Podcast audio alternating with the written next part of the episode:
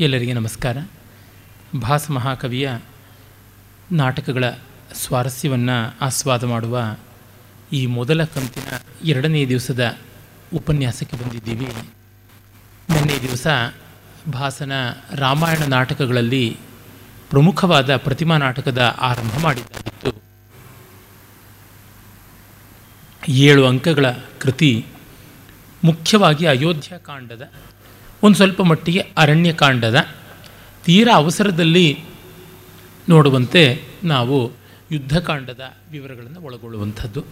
ಕಡೆಯ ಏಳನೇ ಅಂಕದಲ್ಲಿ ಯುದ್ಧಕಾಂಡದ ಕಟ್ಟಕಡೆಯ ಭಾಗ ರಾಮಾಭಿಷೇಕದ ಒಂದು ವಿವರ ಬಿಟ್ಟರೆ ಇನ್ನು ಮಿಕ್ಕಿದ್ದೆಲ್ಲ ಹೆಚ್ಚಾಗಿ ಹತ್ತಿರ ಹತ್ರ ಮೊದಲ ನಾಲ್ಕು ಅಂಕಗಳು ಕೂಡ ಅಯೋಧ್ಯಕಾಂಡದವೆ ಮಿಕ್ಕ ಎರಡು ಅಂಕಗಳು ಕೂಡ ಬಹುಮಟ್ಟಿಗೆ ಭಾಸನ ಕಲ್ಪನೆಯದೇ ಆಗಿ ನೋಡಿದಾಗ ಅರಣ್ಯಕಾಂಡದ ಘಟ್ಟ ತೋರ್ಪಡಿಸುವಂಥದ್ದಾಗಿ ಉಳಿದುಕೊಳ್ಳುವಂತಹ ಕಡೆಯ ಅಂಕ ಯುದ್ಧಕಾಂಡದ್ದು ಅಂತ ತಿಳಿಯುತ್ತದೆ.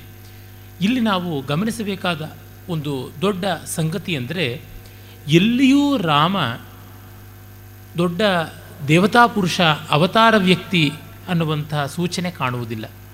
ಎಂಥದ್ದಂದರೆ ಕಡೆಯಲ್ಲಿ ಪಟ್ಟಾಭಿಷೇಕಕ್ಕಾಗಿ ಪುಷ್ಪಕ ವಿಮಾನದಲ್ಲಿ ಪ್ರಯಾಣ ಮಾಡಬೇಕು ಅನ್ನುವ ಒಂದು ಹಂತದಲ್ಲಿ ಮಾತ್ರ ಅಲೌಕಿಕ ಅನ್ನುವ ಆಯಾಮ ಬರ್ತದೆ. ಮಿಕ್ಕ ಎಲ್ಲ ಕಡೆಯಲ್ಲಿಯೂ ಕೂಡ ರಾಮನಿಗೆ ಸಂಬಂಧಪಟ್ಟಂತೆ ಕಾಣುವುದೆಲ್ಲ ಮಾನುಷ ಭಾವ ಆತ್ಮಾನಂ ಮಾನುಷಂ ಮನ್ಯೆ, ರಾಮಂ ದಶರಥಾತ್ಮಜಂ ಅನ್ನುವ ವಿವರವೇ ಕಾಣ್ತಾ ಹೋಗುತ್ತದೆ. ಅದೇ ನೋಡಿ ಅಭಿಷೇಕ ನಾಟಕ ಪ್ರತಿಮಾ ನಾಟಕಕ್ಕಿಂತ ಮೌಲ್ಯ ಗುಣದಲ್ಲಿ, ಮಾನವ ಸ್ವಭಾವ ಚಿತ್ರಣದಲ್ಲಿ ಕಡಿಮೆಯಾದದ್ದು, ಆದರೆ ಕಾವ್ಯ ಸೌಂದರ್ಯ ತಕ್ಕ ಮಟ್ಟಿಗೆ ಚೆನ್ನಾಗಿದೆ. ಆ ಅಭಿಷೇಕ ನಾಟಕದಲ್ಲಿ ಹೆಚ್ಚು ಹೆಚ್ಚು ಅಲೌಕಿಕವಾದ ಸಂಗತಿಗಳನ್ನು ಕಾಣ್ತೀವಿ. ಸುಮಾರು ಆರು ಅಂಕಗಳ ಕೃತಿಯಲ್ಲಿ ಏಳೆಂಟು ಕಡೆ ಈ ಅಲೌಕಿಕ ಅಂಶಗಳ ಒಂದು ಪ್ರಸ್ತಾವ ಬರ್ತಾ ಹೋಗುತ್ತದೆ. ಅಂದರೆ ಕವಿಗೆ ಮಾನವ ಸ್ವಭಾವ ಚಿತ್ರಣದ ಮೂಲಕ ತೋರಿಸಬೇಕಾದ ರಸವ್ಯಾಪಾರಕ್ಕಿಂತ ಅಲೌಕಿಕದ ಮೂಲಕ ಸಾಧಿಸಬೇಕಾದ ನಾಟಕೀಯ ತಂತ್ರದ ಕಡೆಗೆ ಅವಧಾರಣೆ ಹೆಚ್ಚಾಗಿದೆ. ಇದು ಕವಿಯ ಬೆಳವಣಿಗೆಯನ್ನು ತೋರಿಸುತ್ತದೆ. ನಾವು ಸಂದರ್ಭಕ್ಕೆ ಒದಗುವಂಥ ರೀತಿಯಲ್ಲಿ ಜಾಣ್ಮೆಯಿಂದ ಮಾಡಿಕೊಳ್ಳುವಂಥ ಕೆಲವು ಅಡ್ಜಸ್ಟ್ಮೆಂಟ್ಸ್ ಅಂತೀವಲ್ಲ. ಆ ಒಂದು ಸನ್ನಾಹಗಳು ಯಾವ ರೀತಿಯಲ್ಲಿ ಮುಂದುವರೆದು ಅದು ಪಾಕದ ಹಂತದಲ್ಲಿ ಶುದ್ಧ ಕಲೆಯಾಗಿ, ಶುದ್ಧ ಮಾನವಾಸಕ್ತಿಯಾಗಿ ಭಾವರಸಗಳ ನಿಷ್ಠತೆಯಾಗಿ ಕಾಣಿಸುತ್ತದೆ ಅನ್ನೋದನ್ನು ಗಮನಿಸಬಹುದು. ನಿನ್ನೆ ನಾವು ಮೂರನೇ ಅಂಕಕ್ಕೆ ಬಂದಿದ್ವಿ. ಅಲ್ಲಿ ಭರತ ಪುರಪ್ರವೇಶ ಮಾಡುವುದಕ್ಕೆ ಇನ್ನೇನು ತೊಡಗಬೇಕು? ಅಷ್ಟರೊಳಗೆ ಅವನಿಗೆ ಒಂದು ತಡೆ ಬರುತ್ತದೆ ಅನ್ನುವುದನ್ನೆಲ್ಲ ಗಮನಿಸಿದ್ವಿ. ಪ್ರವೇಶಕವನ್ನು ನಾವು ಸಂಪೂರ್ಣ ಮಾಡಿದ್ವಿ. ಪ್ರವೇಶಕ ನೆನ್ನೆಯೇ ಗಮನಿಸಿದಂತೆ ಅಮುಖ್ಯ ಪಾತ್ರಗಳು, ತುಂಬ ಜನ ನೀಚ ಪಾತ್ರಗಳು ಅಂತಾರೆ, ಅದಲ್ಲ. ಅಮುಖ್ಯ ಪಾತ್ರಗಳ ಜೊತೆಗೆ ಸಂವಾದ ಆಗುವಂಥದ್ದು. ಅಮುಖ್ಯ ಪಾತ್ರಗಳು ಪ್ರಾಕೃತ ಭಾಷೆಯಲ್ಲಿ ಸಂಪೂರ್ಣವಾಗಿ ಸಂವಾದ ಮಾಡಿದಾಗ ಅದು ಪ್ರವೇಶಕ. ಒಂದಿಷ್ಟು ಸಂಸ್ಕೃತ, ಒಂದಿಷ್ಟು ಪ್ರಾಕೃತ ಇದ್ದಾಗ ಅದನ್ನು ವಿಷ್ಕಂಭಕ ಅಂತ ಕರಿತೀವಿ. ಅದು ಮಿಶ್ರ ವಿಷ್ಕಂಭಕ. ಪೂರ್ಣವಾಗಿ ಸಂಸ್ಕೃತದಲ್ಲಿ ಆ ಮುಖ್ಯ ಪಾತ್ರಗಳು ಸಂವಾದ ಮಾಡಿದಾಗ ಶುದ್ಧ ವಿಷ್ಕಂಭಕ ಅಂತ ಕರಿತೀವಿ. ಇವುಗಳನ್ನೆಲ್ಲ ಅರ್ಥೋಪಕ್ಷೇಪಗಳು ಅಂತ ನಾಟ್ಯಶಾಸ್ತ್ರದಲ್ಲಿ ಕರೀತಾರೆ. ಅರ್ಥದ ಉಪಕ್ಷೇಪ. ಅರ್ಥ ಅಂತಂದರೆ ಕಥಾವೃತ್ತ ಅಂತದ. ಉಪಕ್ಷೇಪ ಅಂತಂದರೆ ಹಾರಿಸಿ ತೋರಿಸುವಂಥದ್ದು. ಉಪ ಅಂದರೆ ಹತ್ತಿರಕ್ಕೆ ಹಾರಿಸುವುದು ಕ್ಷೇಪ. ಅಂದರೆ ಎಷ್ಟೋ ಘಟನೆಗಳು ನಡೆದು ಹೋಗಿರ್ತವೆ ಅದನ್ನು ಕವಿಯೇ ನೇರವಾಗಿ ಬಂದು ಹೇಳುವ ಅನುಕೂಲತೆ ಶ್ರವ್ಯ ಕಾವ್ಯದಲ್ಲಿರುವಂತೆ ದೃಶ್ಯ ಕಾವ್ಯದಲ್ಲಿ ಇರುವುದಿಲ್ಲ. ದೃಶ್ಯ ಕಾವ್ಯದಲ್ಲಿ ಎಲ್ಲವೂ ಪಾತ್ರಗಳ ಸಂವಾದದ ಮೂಲಕವೇ ದೃಶ್ಯವಾಗಿಯೇ ತೋರಿಸಬೇಕಾಗುತ್ತದೆ. ಆದರೆ ತುಂಬ ಘಟನಾವಳಿಗಳಿದ್ದಾಗ ಕೊಂಡಿ ಸೇರುವಂತೆ ಮಾಡಬೇಕಲ್ಲ. ಅದಕ್ಕಾಗಿ ಈಗೆಲ್ಲ ತಂತ್ರವಾಗಿ ನಿರೂಪಕ ಮೊದಲಾದವರುಗಳನ್ನು ಇಟ್ಕೊಂಡು ಬಿಡ್ತಾರೆ ನಾಟಕದಲ್ಲಿ. ಸೂತ್ರಧಾರ, ನಿರೂಪಕ, ನಾಟಕ ಪೂರ್ತಿ ನಡೆಯುವಂತೆ ಮಾಡ್ತಾರೆ. ಯಕ್ಷಗಾನದಂಥ ಕಲೆಗಳಲ್ಲಿ ನಾವು ನೋಡ್ತೀವಿ. ಭಾಗವತ ಹಿನ್ನೆಲೆಯ ಪದ್ಯಗಳನ್ನು ಹೇಳ್ತಾನೆ. ಇದು ಸಂಸ್ಕೃತದ ಛಾಯಾ ನಾಟಕಗಳಲ್ಲೇ ಕಂಡುಬರುವಂಥದ್ದು. ಹನುಮನ್ ನಾಟಕ ಇತ್ಯಾದಿ ನೋಡಿದ್ರೂ ಗೊತ್ತಾಗುತ್ತದೆ. ಮಧ್ಯ ಮಧ್ಯದಲ್ಲಿ ಕಥಾತಂತುವನ್ನು ವಿಸ್ತರಿಸುವಂಥ ಪದ್ಯಗಳನ್ನು ಅಲ್ಲಲ್ಲಲ್ಲಿ ಕೊಡುವಂಥದ್ದು. ಆದರೆ ಇದು ಪೂರ್ಣವಾಗಿ ದೃಶ್ಯಕಾವ್ಯ ಎಲ್ಲ ಸಂವಾದಗಳ ಮೂಲಕ, ಸಂಭಾಷಣೆಯ ಮೂಲಕ ಸಾಗಬೇಕು.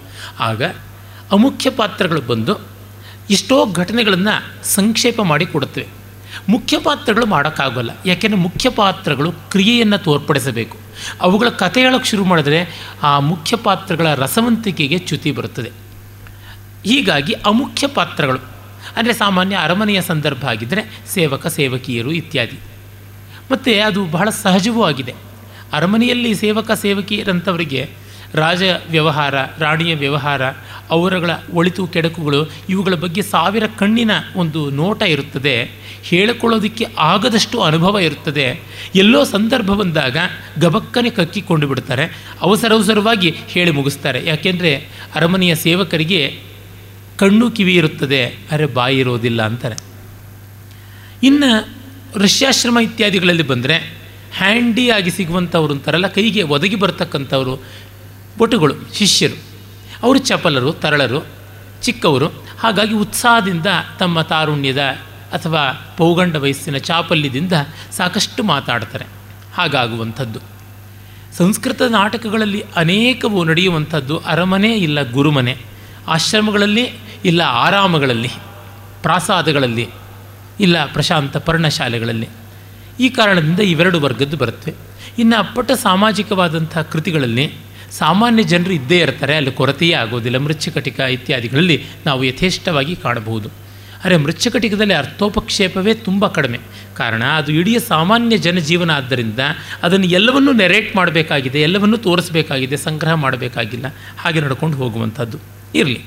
ನಾವು ಪ್ರತಿಮಾ ನಾಟಕಕ್ಕೆ ಬಂದಾಗ ಆ ಸುಧಾಕಾರ ಅಂದರೆ ಕೆಲಸ ಮಾಡ್ತಕ್ಕಂಥ ಸುಣ್ಣ ಬಳಿಯುವವನು ಯಾವನಿದ್ದಾನೆ? ಅವನಿಗೂ ಪ್ರತಿಮಾಗ್ರಹದ ಭಟ ಯಾವನಿದ್ದಾನೆ ಅವನಿಗೂ ನಡುವ ಸಂವಾದ ನೋಡಿದ್ವಿ. ನೇರವಾಗಿ ಭರತನ ಪ್ರವೇಶವನ್ನು ಈಗ ಕಾಣೋಣ. ಭರತ ಬರ್ತಾನೆ. ಸಾರಥಿ ಅವನನ್ನು ಕೇಕೆ ದೇಶದಿಂದ ಕರ್ಕೊಂಡು ಬಂದಿದ್ದಾನೆ. ಪ್ರವೇಶ ಮಾಡುತ್ತಲೇ ಅವನಿಗೆ ಚಿಂತೆ ಕಾಡ್ತಾ ಇದೆ. ತಂದೆಗೆ ಆರೋಗ್ಯವಿಲ್ಲವಂತೆ ಏನು? ಪಿತುಕೋಮೆ ವ್ಯಾಧಿ. ಹೃದಯ ಪರಿತಾಪ ಖಲು ಮಹಾನ್. ಸಂವಾದದಲ್ಲಿ ಈ ಶಿಖರಣಿ ಪದ್ಯ ಹೋಗುತ್ತದೆ. ಪಿತುಕೋಮೆ ವ್ಯಾಧಿ. ನನ್ನ ತಂದೆಗೆ ಯಾವುದು ವ್ಯಾಧಿ? ಹೃದಯದ ಸಂಕಟ. ಸಾರಥಿ ಉತ್ತರ ಕೊಡ್ತಾನೆ. ಕಿಮಾಹುಸ್ತಂ ವೈದ್ಯ ವೈದ್ಯರು ಏನಂತಾರೆ? ನಕಲು ಭಿಷಜಾಂ ಅತ್ರ ನಿಪುಣ ನಕಲು ಭಿಷಜಸ್ತತ್ರ ನಿಪುಣ ವೈದ್ಯರು ಇಲ್ಲಿ ಏನು ಮಾಡೋಕ್ಕಾಗ್ತಾ ಇಲ್ಲ. ಕಿಮಾಹಾರಂ ಭುಂಕ್ತೆ ಶಯನಮಪಿ ಭೂಮೌ ನಿರಶನ. ಏನು ಆಹಾರ ತಿಂತಾನ? ಹಾಸಿಗೆ, ನಿದ್ರೆ ಏನು? ಅಂತಂದರೆ ನಿರಾಹಾರ, ನೆಲದ ಮೇಲೆ ಶಯನ.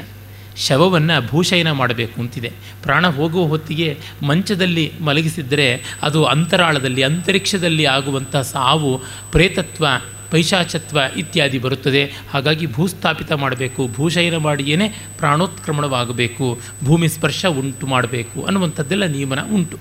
ಹೀಗಾಗಿಯೇ ಪ್ರಾಣೋತ್ಕ್ರಮಣದ ಮೇಲುಸುರು ಬರ್ತಾ ಇರುವ ಕಾಲದಲ್ಲಿ ದರ್ಭಾಸ್ತರಣ ಮಾಡಿಬಿಟ್ಟು ನೆಲದ ಮೇಲೆ ಮಲಗಿಸುವಂಥದ್ದೆಲ್ಲ ಸಂಪ್ರದಾಯ. ಅದು ಆ ಸೂಚನೆ. ನೋಡಿ, ಇಲ್ಲಿ ಸಾರಥಿ ಸತ್ಯವನ್ನು ಹೇಳಬೇಕು, ಆದರೆ ಬಿಟ್ಟು ಕೊಡಲೂಬಾರದು ಅಂತಿದೆ. ಅದಕ್ಕಾಗಿ ಪಿತುಕೋಮೆ ವ್ಯಾಧಿ ಅಂತಂದರೆ ಹೃದಯ ಪರಿತಾಪ ಖಲು ಮಹಾನ್.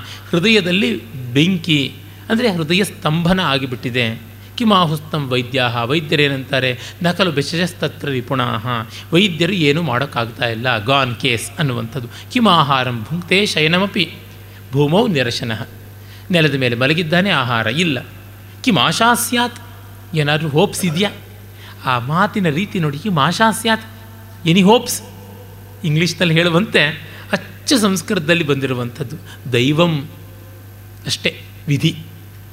ಆಸೆ ಇದೆಯಾ ಅಂದರೆ ವಿಧಿ. ವಿಧಿ ಆಗಿಬಿಟ್ಟಿದೆ. ಸ್ಫುರತಿ ಹೃದಯಂ ವಾಹಯ ರಥಂ. ಎದೆ ಬಡ್ಕೋತಾ ಇದೆ, ಬೇಗ ಓಡಿಸು. ಒಂದು ಶಿಖರಣಿಯಲ್ಲಿ ಇಷ್ಟು ಕನ್ವರ್ಸೇಷನ್ಸ್ ನೋಡಿ, ಎಷ್ಟು ಕನ್ವರ್ಸೇಷನ್ಸು ಲೆಕ್ಕ ಹಾಕದಂತೆ ಒಂದು, ಎರಡು ಮೂರು, ನಾಲ್ಕು, ಐದು, ಆರು, ಏಳು, ಎಂಟು, ಒಂಬತ್ತು ಪಂಕ್ತಿಗಳ ಕನ್ವರ್ಸೇಷನ್ಸನ್ನು ನಾಲ್ಕು ಸಾಲಿನ ಶಿಖರಣಿ, ಹದಿನೇಳು ಅಕ್ಷರ ಒಂದು ಸಾಲಿಗೆ ಅದನ್ನು ಹಂಚಿದ್ದಾನೆ. ಇದು ಕೌಶಲ, ನಾಟಕೀಯತೆಯ ಆ ರಸಸಿದ್ಧಿ ಆಗಿದೆ ಅಂತ ಗೊತ್ತಾಗುತ್ತದೆ. ಆಮೇಲೆ ಆ ರಥ ವೇಗವನ್ನು ತೋರ್ಪಡಿಸ್ತಾನೆ. ದ್ರುಮ ಧಾವಂತಿ ವದ್ರುತ ರಥ ಗತಿ ತಿ ಕ್ಷೀಣ ವಿಷಯ ನದಿ ವೇಗೋದ್ವೃತ್ತಾಂಬುನಿಧಿ ವೃತ್ ನದಿ ವೇಗೋದ್ವೃತ್ತಾಂಬುರ್ ನದಿ ವೇಗೋ ನದಿ ಓದ್ವೃತ್ತಾಂಬುರ್ ನಿಪತತಿ ಮಹಿ ನೇಮಿ ವಿವರೆ ಅರವ್ಯಕ್ತಿರ್ನಷ್ಟ ಸ್ಥಿತಮಿಹ, ಸ್ಥಿತಮಿವ ಜವಾಚಕ್ರವಲಯಂ, ರಜಶ್ಚೋದ್ಧೂತಂ, ರಜಶ್ಚಾಶ್ವೋದ್ಧೂತಂ ಪತತಿ ಪುರತೋ ನಾನು ಪತತಿ ತುಂಬ ಸೊಗಸಾದ ರಥ ವೇಗದ ನಿರೂಪಣ.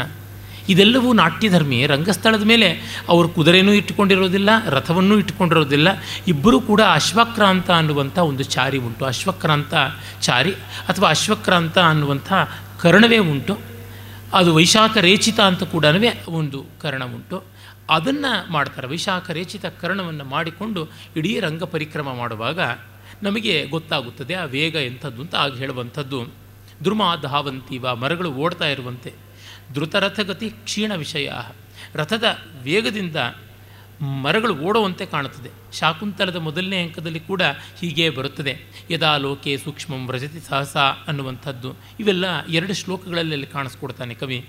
ಭಾಸನಿಂದಲೇ ಅವನು ಸ್ಫೂರ್ತಿ ಪಡೆದನೋ ಎಂಬಂತೆ. ನದೀವೋದ್ವೃತ್ತಾಂಬುರ್ ನಿಪತತಿ ಮಹಿ ನೇಮಿ ವಿವರೆ. ಈ ಭೂಮಿ ಆ ಚಕ್ರದ ಅರಗಳ ಮಧ್ಯದಲ್ಲಿ ನದಿ ವೇಗವಾಗಿ ಹೋಗ್ತಾ ಇದೆಯಲ್ಲ, ಆ ರೀತಿ ಕಾಣಿಸುತ್ತೆ. ಅರವ್ಯಕ್ತಿರ್ನಷ್ಟ. ಈ ಚಕ್ರ ನೇಮಿಗಳು ಕೂಡ ಕರಗಿ ಹೋಗ್ಬಿಡುತ್ತವೆ. ಇಡೀ ಒಂದು ಡಿಸ್ಕ್ ಕಾಣಿಸ್ತಾ ಇರುತ್ತದೆ. ನೇಮಿ ಅಂದರೆ ಸ್ಪೋಕ್ಸ್ ಕಾಣಿಸುವುದಿಲ್ಲ. ಆ ವೇಗದಿಂದ ಜವಾಚಕ್ರ ವಲಯಂ ರಜಶ್ಚಾಶ್ವೋದ್ಧೂತಂ ಕುದುರೆಗಳು ಎಬ್ಬಿಸ್ತಾ ಇರತಕ್ಕಂಥ ಧೂಳು ಪತತಿ ಪುರೋ ನ ಅನುಪತತಿ. ಮುಂದೆ ಬೀಳ್ತಾ ಇದೆ, ಹಿಂದೆ ಬೀಳ್ತಾ ಇಲ್ಲ ಅಂತ ಹೇಳ್ಬಿಟ್ರು. ಅಂದರೆ ಆ ವೇಗಕ್ಕೆ ಗಾಳಿ ಬಂದು ಆ ಧೂಳನ್ನು ಮುಂದೆ ತಳ್ತಾ ಇದೆ, ಅದು ಹಿಂದೆ ಹೋಗ್ತಾ ಇಲ್ಲ ಅನ್ನುವಷ್ಟು ಒಂದು ಅಲೌಕಿಕ ಚಮತ್ಕಾರವನ್ನು ಇಲ್ಲಿ ಮಾಡ್ತಾ ಇದ್ದಾನೆ. ಆಮೇಲೆ ಒಂದು ವಿಶಿಷ್ಟವಾದಂಥ ಛಂದಸ್ಸು, ದಂಡಕಗತಿ ಛಂದಸ್ಸು. ಆ ಛಂದಸ್ಸಿನಲ್ಲಿ ಅವನು ತನ್ನ ಊರಿಗೆ ಹೋದ ಮೇಲೆ ತನಗೆ ಉಂಟಾಗುವ ಸತ್ಕಾರ ಎಂಥದ್ದು, ಪ್ರತಿಕ್ರಿಯೆ ಎಂಥದ್ದು ಅನ್ನೋದನ್ನು ವ್ಯಕ್ತ ಸ್ವಗತದಂತೆ ಮಾಡಿಕೊಳ್ತಾ ಇದ್ದಾನೆ.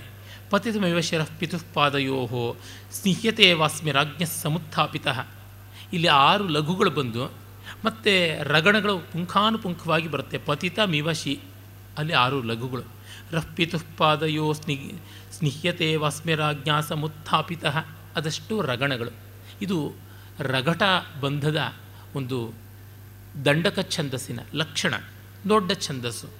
ತಂದೆ ಕಾಲಿಗೆ ನಾನು ಬಿದ್ದಂತೆ, ಅವನು ಮುದ್ದಿಸಿ ನನ್ನ ಪ್ರೀತಿಯಿಂದ ಎತ್ತಿದಂತೆ ತ್ವರಿತ ಮುಪಗತ ಇವ ಭ್ರಾತರ ಕ್ಲೇದಯಂತೀವ ಮಾಮಶ್ರುಭಿರ್ಮಾತರಃ ಹಾಗೆ ತಾಯಂದರೆಲ್ಲ ಆನಂದ ಬಾಷ್ಪ ಸುರಿಸಿ ತನ್ನನ್ನು ಅಪ್ಪಿಕೊಳ್ತಾ ಇರುವಂತೆ, ಒಡಹುಟ್ಟಿದವರೆಲ್ಲ ಹತ್ತಿರ ಬಂದಂತೆ ಸದೃಶ ಇತಿ ಮಹಾನಿತಿ ವ್ಯಾಯತಶ್ಚೇತಿ ಭೃತ್ಯೈರಿವಾಹಂ ಸ್ತುತ ಸೇವೆಯ. ಸೇವಕರು, ಓಹೋ, ನಮ್ಮ ಯಜಮಾನರ ಥರನೇ ಇವನ ಆಕಾರ ಕೂಡ ಎಷ್ಟು ಬೆಳೆದು ಬಿಟ್ಟಿದ್ದಾನೆ ಎಷ್ಟು ಉದ್ದ ಗಾತ್ರ, ಏನು ಶೋಭೆ ಅಂತೆಲ್ಲ ಮಾತಾಡ್ಕೊಳ್ತಾ ಇರೋ ಹಾಗೆ. ಪರಿಹಸಿತ ಪರಿಹಸಿತಮಿವಾತ್ಮನಸ್ತತ್ರ ಪಶ್ಯಾಮಿ ವೇಷಂಚ ಭಾಷಾಂಚ ಸೌಮಿತ್ರಿಣ. ಹಾಗೆ ನನ್ನ ಕೇಕೈ ದೇಶದ ವೇಷ ಭಾಷೆ, ಆ ಒಂದು ಪ್ರಾಂತದ ವೈಶಿಷ್ಟ್ಯ, ವೈಸದೃಶ್ಯಗಳನ್ನು ನೋಡಿ ಸೌಮಿತ್ರಿ ಒಬ್ಬ ಶತ್ರುಘ್ನೂ ಆಗ್ಬೋದು, ಲಕ್ಷ್ಮಣನೂ ಆಗ್ಬೋದು. ತುಂಬ ಜನ ಲಕ್ಷ್ಮಣ ಅಂತ ಭಾವಿಸಿದ್ದಾರೆ. ಪ್ರಾಯಶಃ ನನಗನ್ಸುತ್ತೆ ಶತ್ರುಘ್ನ ಇರಬೇಕು. ಇವರಿಬ್ಬರು ಒಟ್ಟೊಟ್ಟಿಗೆ ತಿರುಗುವಂಥವ್ರು. ಹಾಗಾಗಿ ಸಲಿಗೆ ಹೆಚ್ಚು. ಅದರಿಂದ ಶತ್ರುಘ್ನ ಇತ್ಯಾದಿಗಳು ನನ್ನನ್ನು ತಮಾಷೆ ಮಾಡ್ತಾ ಇರ್ತಾರೆ. ಕೇಕೈ ಭಾಷಾ, ಕೇಕೈ ವೇಷ ಯಾವ ರೀತಿಯಾಗಿರುವಂಥದ್ದು ಅಂತ. ಹೀಗೆಲ್ಲ ತಾನು ವ್ಯಕ್ತ ಸ್ವಗತ ಅಂದುಕೊಳ್ತಾ ಈ ಥರ ಇರುತ್ತೆ ನನಗೆ ಅಯೋಧ್ಯೆಗೆ ಹೋದಾಗ ಸಂದರ್ಭ ಅಂತ ಭಾವಿಸ್ಕೊಳ್ತಾ ಇದ್ದಾನೆ. ಈ ಮೂಲಕ ಕವಿ ಬಂದ ಅಪಾಯ ಏನು, ಅನಾಹುತ ಏನು ಅನ್ನೋದು ಇವನಿಗೆ ಗೊತ್ತಿಲ್ಲ ಅನ್ನುವ ಮೂಲಕ ಸಂದರ್ಭದ ತೀವ್ರತೆಯನ್ನು, ಐರನಿ ಅಂತೀವಲ್ಲ, ಕಟಕಿಯನ್ನು ಬಹಳ ಚೆನ್ನಾಗಿ ತೋರಿಸ್ತಾನೆ. ಪಾಪ ಸಾರಥಿ ಅಂದುಕೊಳ್ತಾನೆ, ಅಯ್ಯೋ, ಏನು ಮಾಡೋದು? ಇವನಿಗೆ ಇನ್ನೆಂಥ ಘೋರವಾದ ಸುದ್ದಿನ ಹೇಳಬೇಕಾಗಿಲ್ಲ ಯಾವ ಥರ ಪಿತು ಪ್ರಾಣ ಪರಿತ್ಯಾಗಂ ಮಾತುಶ್ಚ, ಐಶ್ವರ್ಯ ಲುಬ್ಧತ? ತಂದೆಯ ಸಾವು, ತಾಯಿಯ ದುರಾಶೆ, ಜ್ಯೇಷ್ಠ ಭ್ರಾತು ಪ್ರವಾಸಂಚ, ತ್ರಿಂದೋಷಾನ್ ಕೋಬಿದಾಸ್ಯತಿ ಅಣ್ಣನ ವನವಾಸ ಈ ಮೂರು ಕಷ್ಟಗಳನ್ನು ಹೇಗೆ ಹೇಳೋದು ಅಂತ. ಆಮೇಲೆ ಈಗ ಕೃತಿಕಾ ನಕ್ಷತ್ರ ಉಂಟು. ರೋಹಿಣಿ ನಕ್ಷತ್ರ ಬಂದಾಗ ಪುರುಪ್ರವೇಶಕ್ಕೆ ಪ್ರಶಸ್ತವಾದ ಕಾಲ ಕೃತಿಕ ಅಗ್ನಿ ನಕ್ಷತ್ರ. ಅಗ್ನಿ ನಕ್ಷತ್ರದಲ್ಲಿ ಪ್ರವೇಶಾದಿಗಳು, ಶುಭ ಕಾರ್ಯಗಳು ಅಷ್ಟು ಒಳ್ಳೆಯದಲ್ಲ. ಅದಕ್ಕಾಗಿ ರೋಹಿಣಿ ಬರಲಿ ಅಂತ ಹೇಳಿಬಿಟ್ಟಿದ್ದೂ ವ್ಯವಸ್ಥೆ ಮಾಡ್ತಾರೆ. ಆಗ ಭರತ ತನ್ನ ರಥದ ಸಾರಥಿಗೆ, ನೀನು ವಿಶ್ರಮಿಸಿಕೋ, ಕುದುರೆಗಳಿಗೂ ಸ್ವಲ್ಪ ನೆರಳು, ನೀರು, ಹುಲ್ಲು, ಹುರುಳಿ ಕಲ್ಪಿಸು. ನಾನು ಇಲ್ಲಿಯೇ ಹತ್ತಿರದಲ್ಲಿ ಯಾವುದೋ ಒಂದು ದೇವಸ್ಥಾನದಂತೆ ಕಾಣಿಸ್ತಾ ಇದೆ, ಪ್ರಸಾದ. ಅಲ್ಲಿಗೆ ಹೋಗ್ತೀನಿ ಅಂತಂತಾನೆ ಅದೇ ಪ್ರತಿಮಾಗ್ರಹ. ಅಂದರೆ ವಿಧಿಯಿಂದ ಅವನು ಈ ನಕ್ಷತ್ರದ ಮುಹೂರ್ತದ ಸಮಸ್ಯೆ ಕಾಲದ ಕಾರಣದಿಂದ ಆ ಪ್ರತಿಮಾಗ್ರಹಕ್ಕೆ ಬರುವಂತೆ ಮಾಡಿದ್ದಾನೆ. ಕವಿಯ ಜಾಣ್ಮೆ ಅವನ ಶಾಸ್ತ್ರ ವೈದುಷ್ಯ ನೋಡಿ. ಸರಿಯಾದ ಮುಹೂರ್ತದಲ್ಲಿ ಪುರಪ್ರವೇಶ ಮಾಡಬೇಕು, ಇವನು ಮುಂದೆ ರಾಜನಾಗುವಂಥವನು, ಅವನಿಗೆ ಸನ್ಮುಹೂರ್ತ ಬೇಕು ಅನ್ನುವುದನ್ನೆಲ್ಲ ಗಮನದಲ್ಲಿಟ್ಟುಕೊಂಡು ಮಾಡ್ತಾನೆ. ವ್ಯುತ್ಪತ್ತಿ ಇದ್ದರೆ ಕವಿಗೆ ಸಾವಿರ ದಾರಿಗಳು ಕಾಣಿಸುತ್ತವೆ. ಅವ್ಯುತ್ಪನ್ನನಾದರೆ ಕಷ್ಟ ಕಾಣಿಸುವಂಥದ್ದು. ಅವನಲ್ಲಿಗೆ ಹೋಗ್ತಾನೆ. ಹೋಗ್ತಾನೆ, ಅಲ್ಲಿ ಒಳಗಡೆಗೆ ನೋಡ್ತಾನೆ, ಸುಂದರವಾದ ಶಿಲಾಮೂರ್ತಿಗಳು. ಅಹೋ ಕ್ರಿಯಾ ಮಾಧುರ್ಯಂ ಪಾಷಾಣಾನಾಂ. ಕಲ್ಲಿನ ಕೆಲಸದ ಮಾಧುರ್ಯವೇ ಮಾಧುರ್ಯ. ನೆಕ್ಟಾರ್ ಇನ್ ಸ್ಟೋನ್ ಅಂತಾರಲ್ಲ, ಆ ರೀತಿ ಅಹೋ ಕ್ರಿಯಾ ಮಾಧುರ್ಯಂ ಪಾಷಾಣಾನಂ, ಅಹೋ ಭಾವಗತಿ ಆಕೃತೀನಾಂ. ಈ ಆಕೃತಿಗಳ ಭಾವಗತಿ. ವಿಷ್ಣು ಧರ್ಮೋತ್ತರ ಪುರಾಣದಲ್ಲಿ ಚಿತ್ರಗಳ ಬಗ್ಗೆ ಹೇಳುವಾಗ ವೈಣಿಕ ಚಿತ್ರ, ನಾಗರ ಚಿತ್ರ, ರಸಚಿತ್ರ ಅಂತೆಲ್ಲ ಹೇಳ್ತಾರೆ. ರಸಚಿತ್ರ ಅತ್ಯಂತ ಶ್ರೇಷ್ಠವಾದದ್ದು. ರಸಭಾವಗಳ ವ್ಯಕ್ತೀಕರಣ ಆಗಬೇಕು. ಆ ರೀತಿಯಲ್ಲೇ ಈ ಶಿಲ್ಪಗಳಲ್ಲಿ ಭಾವ ಸ್ಪಂದನ ಅಷ್ಟು ಚೆನ್ನಾಗಿದೆ. ದೈವತೋದ್ದಿಷ್ಟಾನಾಮಪಿ ಮಾನುಷ ವಿಶ್ವಾಸ ತಾಪ ವಿಶ್ವಾಸ ತ ಆಸಾಂ ಪ್ರತಿಮಾನಾಂ. ಇದು ದೇವತೆಗಳದೇ ವಿಗ್ರಹವಾಗಿದ್ದರೂ ಮಾನುಷ ಭಾವ ಎಷ್ಟು ಚೆನ್ನಾಗಿದೆ ಅಂತ. ಹಾಗೆ ಮನುಷ್ಯ ವಿಗ್ರಹವು ಅದರೊಳಗೆ ದೈವತ್ವ ತೋರಿಸುವಂತೆ ಮಾಡಿದೆ. ಈ ಬಗ್ಗೆ ಆನಂದ ಕುಮಾರಸ್ವಾಮಿ ಪ್ರಸಿದ್ಧರಾದ ಕಲಾ ಮೀಮಾಂಸಕರು ಹೇಳ್ತಾರೆ ಈ ಒಂದು ಸಂದರ್ಭದಿಂದಲೇ ಗೊತ್ತಾಗುತ್ತದೆ, ಭಾರತದಲ್ಲಿ ಬರೀ ಮನುಷ್ಯರ ಲಕ್ಷಣ ಇರುವಂಥ ಪ್ರತಿಮೆಗಳನ್ನು ಸ್ಥಾಪನೆ ಮಾಡೋದು ಅಸ್ವರ್ಗ್ಯ ಅನ್ನುವ ಭಾವನೆ ಇತ್ತು ಅಂತ. ಶುಕ್ರನೀತಿ ಸಾರದಲ್ಲಿ ಇದೇ ಮಾತೆ ಬರುತ್ತೆ. ಮಾನವರ ವಿಗ್ರಹಗಳನ್ನು ಇಡುವಂಥದ್ದು ಸುಮ್ಮ ಸುಮ್ಮನೆ ಅದು ಅಸ್ವರ್ಗ್ಯ ಅಂತ. ಅದಕ್ಕೊಂದು ಅಲೌಕಿಕದ ಕಾಂತಿಯನ್ನು ಕೊಡಬೇಕು, ಅಲೌಕಿಕದ ಸ್ಪರ್ಶವನ್ನು ಕೊಡಬೇಕು ಅಂಥೇಳಿ ನೀವು ನಮ್ಮ ಆಚಾರ್ಯರುಗಳ ವಿಗ್ರಹವನ್ನಾಗಲಿ, ಪ್ರಾಚೀನ ದೇವಸ್ಥಾನಗಳಲ್ಲಿ ಅದಕ್ಕೆ ತುಂಬ ದೊಡ್ಡ ಪೋಷಣೆಯನ್ನು, ಒತ್ತಾಸೆಯನ್ನು ಕೊಟ್ಟ ರಾಜ ರಾಣಿಯರ ವಿಗ್ರಹವನ್ನಾಗಲಿ ಇಟ್ಟಿರೋದು ನೋಡಿದ್ರೆ ಅದು ಯಾವುದೇ ಒಬ್ಬ ವ್ಯಕ್ತಿಯನ್ನು ಸಾಕ್ಷಾತ್ತಾಗಿ ಹೋಲದೆ ಒಂದು ಅಲೌಕಿಕವಾದ ಛಾಯೆಯನ್ನು ಒಳಗೊಂಡಿರ್ತವೆ ಒಂದು ಉನ್ನತೋನ್ನತವಾದ ಭೂಮ ಭಾವಸ್ಪಂದದಿಂದ ಕೂಡಿರುತ್ತವೆ. ಅದು ಮುಖ್ಯ ಬೇಕಾಗಿರುವಂಥದ್ದು. ತೀರಾ ಮಾನುಷವಾಗಿಬಿಟ್ರೆ ಚೆನ್ನಾಗೋಲ್ಲ ಅಂತ. ತುಂಬ ಹತ್ತಿರ ನಿಕಟವಾದ ಪೇಪರ್ ನ್ಯೂಸ್ ಆದರೆ ಕಷ್ಟ. ಗೋಪಾಲಕೃಷ್ಣ ಅಡಿಗರಂಥ ಕವಿಯೇ ಅವರು ಬರೆದದ್ರೊಳಗೆ ನನ್ನ ದೃಷ್ಟಿಯಲ್ಲಿ ಸುಮಾರು ಅರವತ್ತು ಪರ್ಸೆಂಟ್ಗೂ ಜಾಸ್ತಿ ನ್ಯೂಸ್ ಪೇಪರ್ ಮೆಟೀರಿಯಲ್ಲೇ ಆಗಿಬಿಟ್ಟಿದೆ. ಹಾಗಾಗಿ ಅದು ಆ ಕಾಲಕ್ಕೆ ತುಂಬ ತೀವ್ರವಾಗಿ ತಟ್ಟಿತು, ಈಗ ತಟ್ಟೋದಿಲ್ಲ. ನೆಹರು ನಿವೃತ್ತರಾಗುವುದಿಲ್ಲ ಅನ್ನುವಂಥದ್ದು ಪ್ರಸಿದ್ಧವಾದ ಪದ್ಯವೇ ಆದರೂ ಕೂಡ ಅದು ಅಷ್ಟು ಮನಸ್ಸಿಗೆ ತಟ್ಟೋದಿಲ್ಲ. ಕಾರಣ, ಅದು ನೆಹರೂನೇ ಕೇಂದ್ರೀಕರಿಸಿಕೊಂಡು ಮಾಡಿರುವಂಥದ್ದು. ತುಂಬ ನಾವು ವರ್ತಮಾನಕ್ಕೆ ನಿಕಟವಾಗುವಂತೆ ಬರೆದಾಗ ಅದಕ್ಕೆ ಸಾರ್ವಕಾಲೀನ ಮೌಲ್ಯ ಬರುವುದು ಕಷ್ಟವಾಗಿಬಿಡುತ್ತೆ. ನ್ಯೂಸ್ ಪೇಪರ್ ಇವತ್ತು ಎಷ್ಟು ಉತ್ಕಟವಾಗಿ ಇದೆ. ಆ ದಿವಸ ಬೆಳಗ್ಗೆ ನ್ಯೂಸ್ ಪೇಪರ್ ಇಲ್ಲದೆ ಇದ್ದರೆ ನಮಗೆ ಏನೋ ಒಂದು ಸೂತಕ ಆವರಿಸಿದಂತೆ, ಯಾವುದೋ ಅತೃಪ್ತಿ, ಕಾಫಿ ಕುಡಿದೇ ಇದ್ದಂತೆ, ಸ್ನಾನ ಮಾಡದೇ ಇದ್ದಂತೆ ಬ್ರೇಕ್ಫಾಸ್ಟ್ ಆಗದೇ ಇದ್ದಂತೆ ಎಲ್ಲ ಅನಿಸುತ್ತದೆ. ಆಮೇಲೆ ಅದು ಆ ಕಾಲದ ಮುಗಿದ ಮೇಲೆ ಇನ್ನೊಂದು ಸರ್ತಿ ಓದಿ ಅಂತ ಬೇಡಿಕೊಂಡ್ರು ಕಾಡಿದ್ರೂ ಕೂಡ ನಾವು ಓದೋದಿಲ್ಲ. ಅದು ಇರುವಂಥದ್ದೇನೆ. ಹೀಗೆ ಆ ಅಸ್ವರ್ಗ್ಯವಾದಂಥ ಕೇವಲ ಮಾನುಷೀಕೃತವಾದ ವಿಗ್ರಹಗಳ ಲಕ್ಷಣವೂ ಅದೇನೆ. ಅಲ್ಲಿ ನಾಲ್ಕು ಮೂರ್ತಿಗಳಿವೆ. ಏನು ಅಂತ ಗೊತ್ತಾಗ್ತಾ ಇಲ್ಲ. ತಿಳ್ಕೊಳ್ಳದೆ ಮಾಡುವಂಥದ್ದು ಸರಿಯಾಗುವುದಿಲ್ಲ, ಅಶಾಸ್ತ್ರೀಯವಾಗುತ್ತದೆ. ಅವುಗಳ ಹೆಸರು, ಪಿತ್, ವಿವರಗಳನ್ನು ತಿಳ್ಕೊಂಡು ಶಾಸ್ತ್ರೀಯವಾಗಿ ಅವುಗಳಿಗೆ ಸಲ್ಲಿಸಬೇಕಾದ ಸ್ತುತ್ಯುಪಹಾರದ ಜೊತೆಗೆ ಮಾಡಬೇಕು ಅಂತಂದುಕೊಳ್ತಾನೆ. ಅಷ್ಟೊತ್ತಿಗೆ ಆ ದೇವಸ್ಥಾನ ಪ್ರತಿಮಾಗ್ರಹ ಯಾವುದುಂಟು ಅರಸರ ಆ ಒಂದು ಮಂದಿರ, ಅದರನ್ನು ನೋಡಿಕೊಳ್ಳುವ ದೇವಕುಲಿಕ ಅಂತ, ದೇವಕುಲ ಅಂತಂದರೆ ದೇವಾಯತನ ದೇವಾಲಯ. ಅದಕ್ಕೆ ಸಂಬಂಧಪಟ್ಟವನು ದೇವಕುಲಿಕ. ಅವನು ಬರ್ತಾನೆ. ಅವನು ಬಂದು ಇವನು ನೋಡಿಬಿಟ್ಟು ಬ್ರಾಹ್ಮಣನಂತೆ ಕಾಣಿಸಿ, ನೀನು ನಮಸ್ಕಾರ ಮಾಡಬೇಡ, ಯಾಕೆಂದರೆ ಇದು ಕ್ಷತ್ರಿಯರ ಪ್ರತಿಮೆಗಳು ಅಂತಂತಾನೆ. ಅಂದರೆ ವರ್ಣಜ್ಯೇಷ್ಠನಾದ ಬ್ರಾಹ್ಮಣ, ವರ್ಣ ಕನಿಷ್ಠನಾದ ಕ್ಷತ್ರಿಯನಿಗೆ ಆಶೀರ್ವಾದ ಮಾಡಬಹುದು, ನಮಸ್ಕಾರ ಮಾಡಬಾರದು ಅನ್ನುವ ಸಂಪ್ರದಾಯವನ್ನು ಪಾಲಿಸುವಂಥವನು ಅವನು. ಉನ್ನತರಾದರೆ ಉತ್ತಮರಾದರೆ ಯಾರಿಗೂ ನಮಸ್ಕಾರ ಮಾಡಬಹುದು. ಮನ್ವಾದಿ ಸ್ಮೃತಿಗಳಲ್ಲಿ ಬರ್ತದೆ ನಮಸ್ಕಾರಕ್ಕೆ ಪ್ರತಿ ನಮಸ್ಕಾರವೇ ಹೊರತು ಯಾರಿಗೂ ಆಶೀರ್ವಾದ ಮಾಡುವಂಥದ್ದು ಅಲ್ಲ ಅಂತ ಹೇಳಿಬಿಟ್ಟಿದ್ನು. ಆಮೇಲೆ ಅವನು ಹೇಳ್ತಾನೆ, ಹಾಗಿದ್ದರೆ ಇದು ಯಾವ ವಿಗ್ರಹಗಳು ಹೇಳು ಅಂತಂದರೆ ಇಕ್ಷ್ವಾಕು ವಂಶದವ್ರದ್ದು ಅಂತ. ಆಮೇಲೆ ಅವನು ಒಂದು ವಿವರವನ್ನೇ ಕೊಡ್ತಾನೆ, ಏತೇತೆ ದೈವತಾನಾಂ ಅಸುರಪುರವಧೆ ಗಚ್ಚಂತಿ ಅಭಿಸರೀಂ ಏತೇತೆ ಶಕ್ರಲೋಕೆ ಸಪುರ ಜನಪದ ಯಾಂತಿ ಸ್ವಸುಕೃತೈ ಏತೇತೆ ಪ್ರಾಪ್ನುವಂತಹ ಸ್ವಭುಜ ಬಲಜಿತಾಂ ಕೃತ್ಸ್ನಾಂ ವಸುಮತೀಂ ಏತೇತೆ ಮೃತ್ಯುನಾ ಯೇ ಚಿರಂ ಅನವಸಿತ ಛಂದಂ ಮೃಗಯತ. ಇದು ಸುವದನ ಅನ್ನುವ ಒಂದು ಛಂದಸ್ಸು. ಶಿಖರಣಿ ಛಂದಸ್ಸಿಗೆ ಏಳು ದಿವಸದ ದಾಯಾದಿ. ಇದರ ಅಂತ್ಯ ಅಷ್ಟು ಸುಖಕರೆಯಾದದ್ದಲ್ಲ. ಸ್ವಲ್ಪ ಕರ್ಣ ಕಠೋರ, ಒಂದು ರೀತಿ ಎಡವಿಸುವಂಥ ಗತಿ ಕೊನೆಯಲ್ಲಿ. ಒಂದು ರೀತಿ ಶಿಖರಣಿ ಮತ್ತು ಶ್ರದ್ಧರ ಎರಡರ ಕಾಂಬಿನೇಷನ್ನಂತೆ ತೋರುವಂಥ ಛಂದಸ್ಸು. ಅಶ್ವಘೋಷ ಬಳಸಿದ, ಆಮೇಲೆ ಭಾಸನೆ ಬಳಸಿರುವುದು. ಇನ್ಯಾರೂ ಬಳಸಿಲ್ಲ. ಕಾಳಿದಾಸ, ಬಾಣ ಅಥವಾ ಬಹುಭೂತಿ, ಶ್ರೀಹರ್ಷ ಮತ್ತು ವಿಶಾಖದತ್ತ ಶೂದ್ರಕಾದಿಗಳು ಯಾರೂ ಈ ಒಂದು ಛಂದಸ್ಸನ್ನು ಬಳಸಿಲ್ಲ. ಶ್ರದ್ಧರ ಚೆನ್ನಾಗಿ ಪಾಕಗೊಂಡಂಥದ್ದು ಮತ್ತು ಮಂದಾಕ್ರಾಂತ ಕಾಳಿದಾಸ ಪಳಗಿಸಿಕೊಟ್ಟದ್ದು.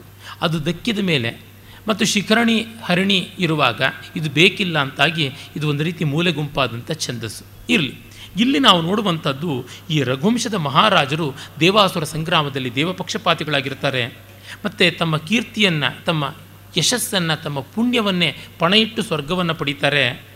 ಮತ್ತು ಇಡೀ ಜಗತ್ತನ್ನು, ಸಾಗರಾಂತವಾದ ಈ ಜಗತ್ತನ್ನು ತಮ್ಮ ಪರಾಕ್ರಮದಿಂದಲೇ ಗೆದ್ದು ಆಳ್ತಾರೆ.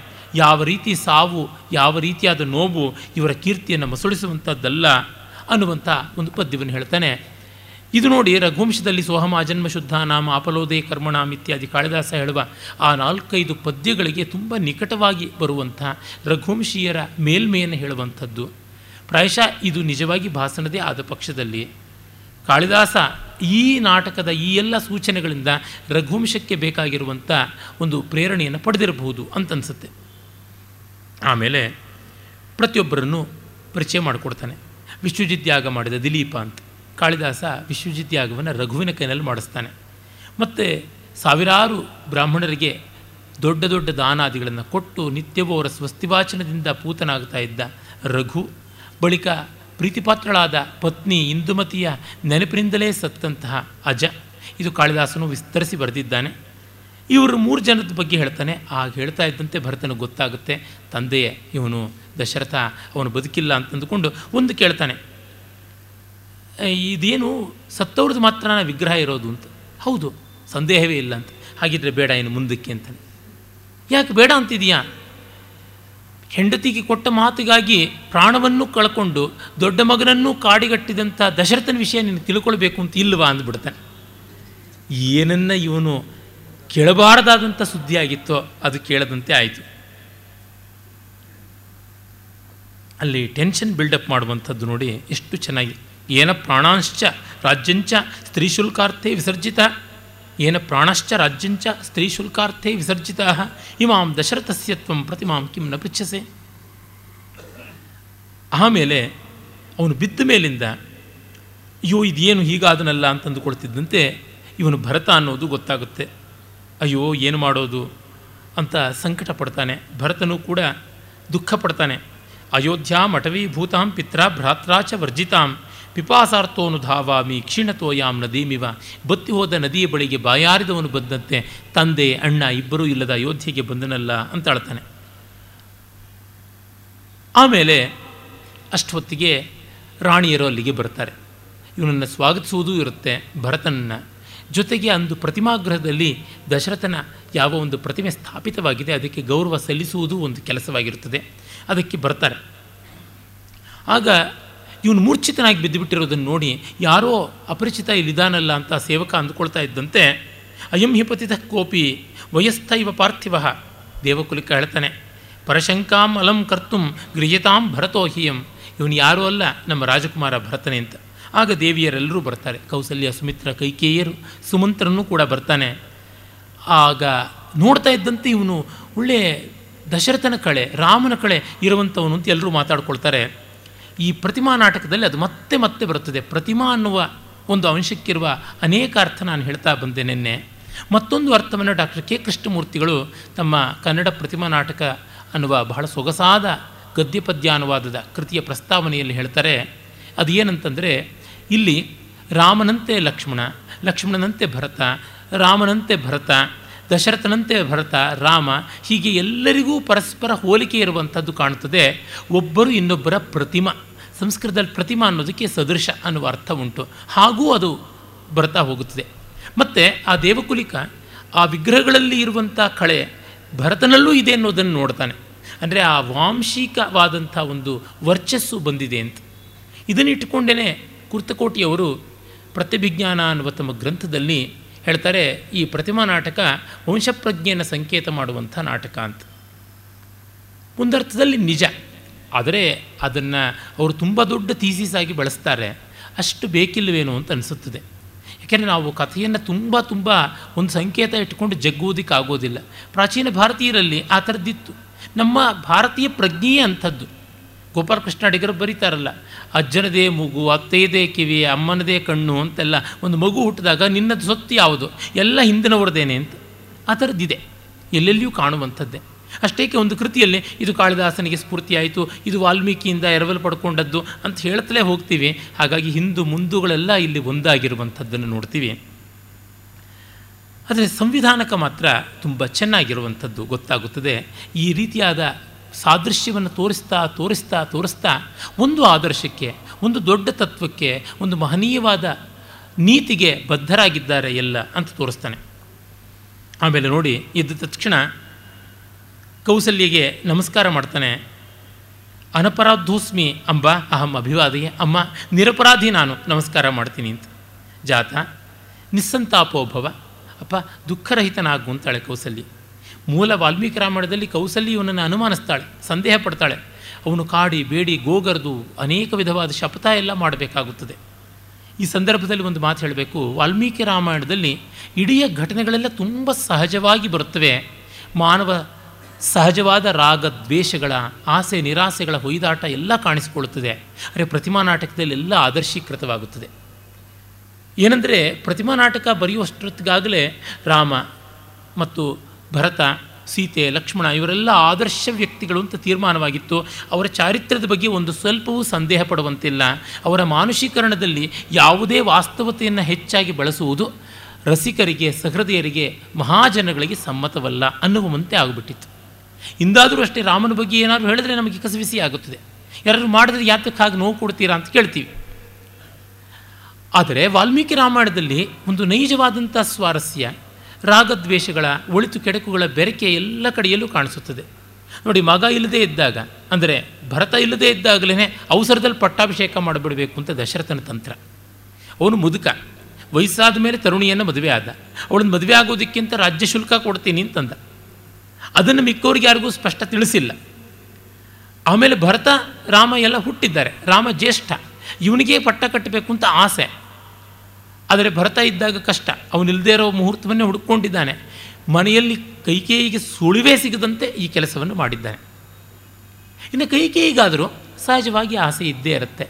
ನಮ್ಮ ಅಪ್ಪನಿಗೆ ಮಾತು ಕೊಟ್ಟು ನನ್ನ ಮದುವೆ ಆದದ್ದು. ಇಲ್ಲದೇ ಈ ಮುದುಕನ್ ತಾನು ಯಾಕೆ ಮದುವೆ ಆಗ್ತಾ ಇದ್ದೆ?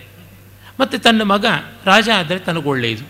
ಮಂತ್ರ ಸಹಜವಾದ ದೃಷ್ಟಿಯಿಂದಲೇ ನಮ್ಮ ಒಡತಿಗೆ ಒಳ್ಳೆಯದಾದರೆ ನನಗೆ ಒಳ್ಳೆಯದು ಅಂತ ಭಾವಿಸಿಕೊಂಡು ಅವಳು ಮಾಡ್ತಾಳೆ. ರಾಮ ಈ ಒಂದು ಸ್ತ್ರೀ ಶುಲ್ಕದ ವಿಷಯ ತಿಳ್ಕೊಂಡಿದ್ದೆ ಅಂತ ಹೇಳ್ತಾನೆ ಮುಂದೆ. ಆ ಅಯೋಧ್ಯಾಕಾಂಡದಲ್ಲಿ ಮುಂದೆ ಭರತ ರಾಮನನ್ನು ಅನುನಯಿಸಿಕೊಂಡು ಮರಳಿ ಕರ್ಕೊಂಡು ಬರೋದಕ್ಕೆ ಅಂತ ಚಿತ್ರಕೂಟಕ್ಕೆ ಹೋದಾಗ ಅಲ್ಲಿ ರಾಮ ಹೇಳ್ತಾನೆ, ಸ್ತ್ರೀ ಶುಲ್ಕ ಇತ್ಯಾದಿಯಾಗೆಲ್ಲ ಇತ್ತು ಅಂತ. ಹಾಗಿದ್ದರೂ ಕೂಡ ಪಟ್ಟಾಭಿಷೇಕಕ್ಕೆ ಯಾಕೆ ಒಪ್ಕೊಂಡ? ಇಲ್ಲಿ ಪ್ರತಿಮಾ ನಾಟಕದಲ್ಲಿ ಮೊದಲನೇ ಅಂಕದಲ್ಲಿ ರಾಮ ಹೇಳ್ತಾನೆ, ನಾನು ಬೇಡ ಅಂತಂದೆ, ಆದರೆ ತಂದೆ ತುಂಬ ಒತ್ತಾಯ ಮಾಡಿದ್ರಿಂದ ಒಪ್ಪಿಕೊಂಡೆ ಅಂತಷ್ಟೆ. ಅಲ್ಲಿ ರಾಮ ವಾಲ್ಮೀಕಿ ರಾಮಾಯಣದಲ್ಲಿ ಏನೂ ಹೇಳೋದಿಲ್ಲ, ಯಾವ ಒತ್ತಾಯವೂ ಇಲ್ಲ. ನೀನು ಪಟ್ಟಾಭಿಷಿಕ್ತನಾಗಬೇಕು ಅಂದರೆ ಆಯಿತು ಅಂತಂತಾನೆ ಅಂದರೆ ರಾಮನಿಗೂ ರಾಜ್ಯದ ಆಸೆ ಇತ್ತ? ಇದ್ದಿರಬಹುದು. ಇಲ್ಲಿ ಅದೇ ನೋಡಿ ಪ್ರತಿಮಾ ನಾಟಕದಲ್ಲಿ ಮೊದಲನೇ ಅಂಕದಲ್ಲಿ ಬರುವಂತೆ ನೋಡಿದಾಗ ನಮಗೆ ರಾಮನಿಗೆ ಒಂದು ಸ್ವಲ್ಪ ಬೇಸರ ಇತ್ತು. ವನಗಮನ ನಿವೃತ್ತಿ ಪಾರ್ಥಿವಸ್ಯೇವ ತಾವತ್, ಮಮ ಪಿತ, ಮಮ ಪಿತೃ ಪರವತ್ತ ಬಾಲಭಾವಸ್ಸಯ್ಯೇವ ನವನೃಪತಿ ವಿಮರ್ಶೆ ನಾಸ್ತಿ ಶಂಕಾ ಪ್ರಜಾನಾಂ. ಅಥಚ ನ ಪರಿಭೋಗೈ ವಂಚಿತ ಭ್ರಾತರೋಮಿ ಅಂತ ರಾಜ್ಯ ತಪ್ಪಿದ್ದಕ್ಕೆ ಸಂತೋಷ ಪಡ್ತಾನೆ. ನಾನು ರಾಜ ಆಗಿದ್ದಿದ್ದರೆ ತಂದೆ ಕಾಡಿಗೆ ಹೋಗಬೇಕಾಗಿತ್ತು. ಮತ್ತು ನಾನು ರಾಜ್ಯದ ಬಾಧ್ಯತೆಯನ್ನು ವಹಿಸಿಕೊಂಡ ಕಾರಣ ನನಗೆ ಒಂದು ಸ್ವಲ್ಪ ಮಟ್ಟಿಗೆ ಆ ರಾಜ್ಯದ ಭಾರದ ಒಂದು ಒತ್ತಡದಿಂದ ಬಾಲಭಾವ ಮುಗ್ಧತೆ ಹೋಗ್ತಾ ಇತ್ತು. ಮತ್ತು ಪ್ರಜೆಗಳಿಗೆ ಹೊಸ ರಾಜ ಬಂದ ಅಂತಂದರೆ ಅವನ ಟೆಂಪರ್ಮೆಂಟಿಗೆ ಅಡ್ಜಸ್ಟ್ ಆಗೋದು ಕಷ್ಟ. ಅವನ ಮನೋಧರ್ಮಕ್ಕೆ ಶ್ರುತಿ ಮಾಡಿಕೊಳ್ಳೋದು ಒಂದು ಕಷ್ಟ. ಅದು ಇರ್ತಾ ಇತ್ತು. ಮತ್ತು ನಾನು ರಾಜ ಆಗಿ, ತಮ್ಮಂದಿರು ರಾಜರಾಗಿ ಉಳಿಯೋದಿಲ್ಲ ಅಂತಂದರೆ, ಆ ಸಂದರ್ಭದಲ್ಲಿ ಒಂದು ರೀತಿಯಾದ ಕಸಿವಿಸಿ ಇರ್ತಾ ಇತ್ತು. ತಮ್ಮಂದಿರು ನನ್ನ ಸೇವಕರು, ನನ್ನ ಅಧೀನದಲ್ಲಿದ್ದಾರೆ. ನಾನು ದೊಡ್ಡ ಸ್ಥಾನದಲ್ಲಿದ್ದೀನಿ ಅಂತಂದರೆ, ಇದು ಎಂಥದ್ದು? ಒಂದು ಮುಜುಗರ ಅಲ್ವಾ? ಇದಿಷ್ಟು ತಪ್ಪಿತು ಅನ್ನುವಂಥ ಒಂದು ನೆಮ್ಮದಿಯನ್ನು ರಾಮ ಇಟ್ಕೊಂಡಿದ್ದಾನೆ. ಅದೇ ರೀತಿಯಲ್ಲಿ ರಾಮ ತಂದೆ ಬೇಡ ಅಂತಂದ ತಕ್ಷಣ ಸುಮ್ಮನೆ ಆಗಿಬಿಟ್ಟಿದ್ದಾನೆ. ಶತ್ರುಘ್ನ ಲಕ್ಷ್ಮಣ ಗೃಹೀತ ಘಟೇಭಿ, ಘಟೇಭಿಷೇಕೆ ಛತ್ರೇ ಸ್ವಯಂ, ನೃಪತಿನ ರುದತಾ ಗೃಹೀತೆ, ಸಂಭ್ರಾಂತಯ ಕಿಮಪಿ ಮಂಥರಯಾ ಚ ಕರ್ಣೆ ರಾಜ್ಞಶನೈರಭೀತಂ ನ ಚ ನಾಸ್ಮಿ ರಾಜ ಅಭೀತಂಚ ನ ಚಾಸ್ಮಿ ರಾಜ. ಒಂದು ಕಡೆ ಶತ್ರುಘ್ನ, ಇನ್ನೊಂದು ಕಡೆ ಲಕ್ಷ್ಮಣ ಇಬ್ಬರು ಅಭಿಷೇಕ ದ್ರವ್ಯದ ಕಲಶಗಳನ್ನು ಇಟ್ಟುಕೊಂಡಿದ್ದಾರೆ. ಛತ್ರವನ್ನು ರಾಜನೇ ಹಿಡ್ಕೊಂಡಿದ್ದಾನೆ, ಆನಂದ ಬಾಷ್ಪ ಸುರಿಸ್ತಾ. ಇದ್ದಕ್ಕಿದ್ದಂತೆ ಮಂತ್ರೆ ಬಂದು ಕಿವಿಯಲ್ಲಿ ಏನೋ ಹೇಳಿದ್ಲು, ನಿಲ್ಲಿಸು ಅಂತಂದ. ಆ ಕ್ಷಣ ನಾನು ರಾಜ ಆಗಿಲ್ಲ, ಅಪ್ಪ ಪಟ್ಟಾಭಿಷೇಕ ಮಾಡ್ತಿಲ್ಲ. ಇಷ್ಟೇ ಅಂತ. ಇಷ್ಟು ನಿರಾಳವಾಗಿ ರಾಮ ನಿಸೂರಾಗಿ ಹೇಳ್ತಾನೆ.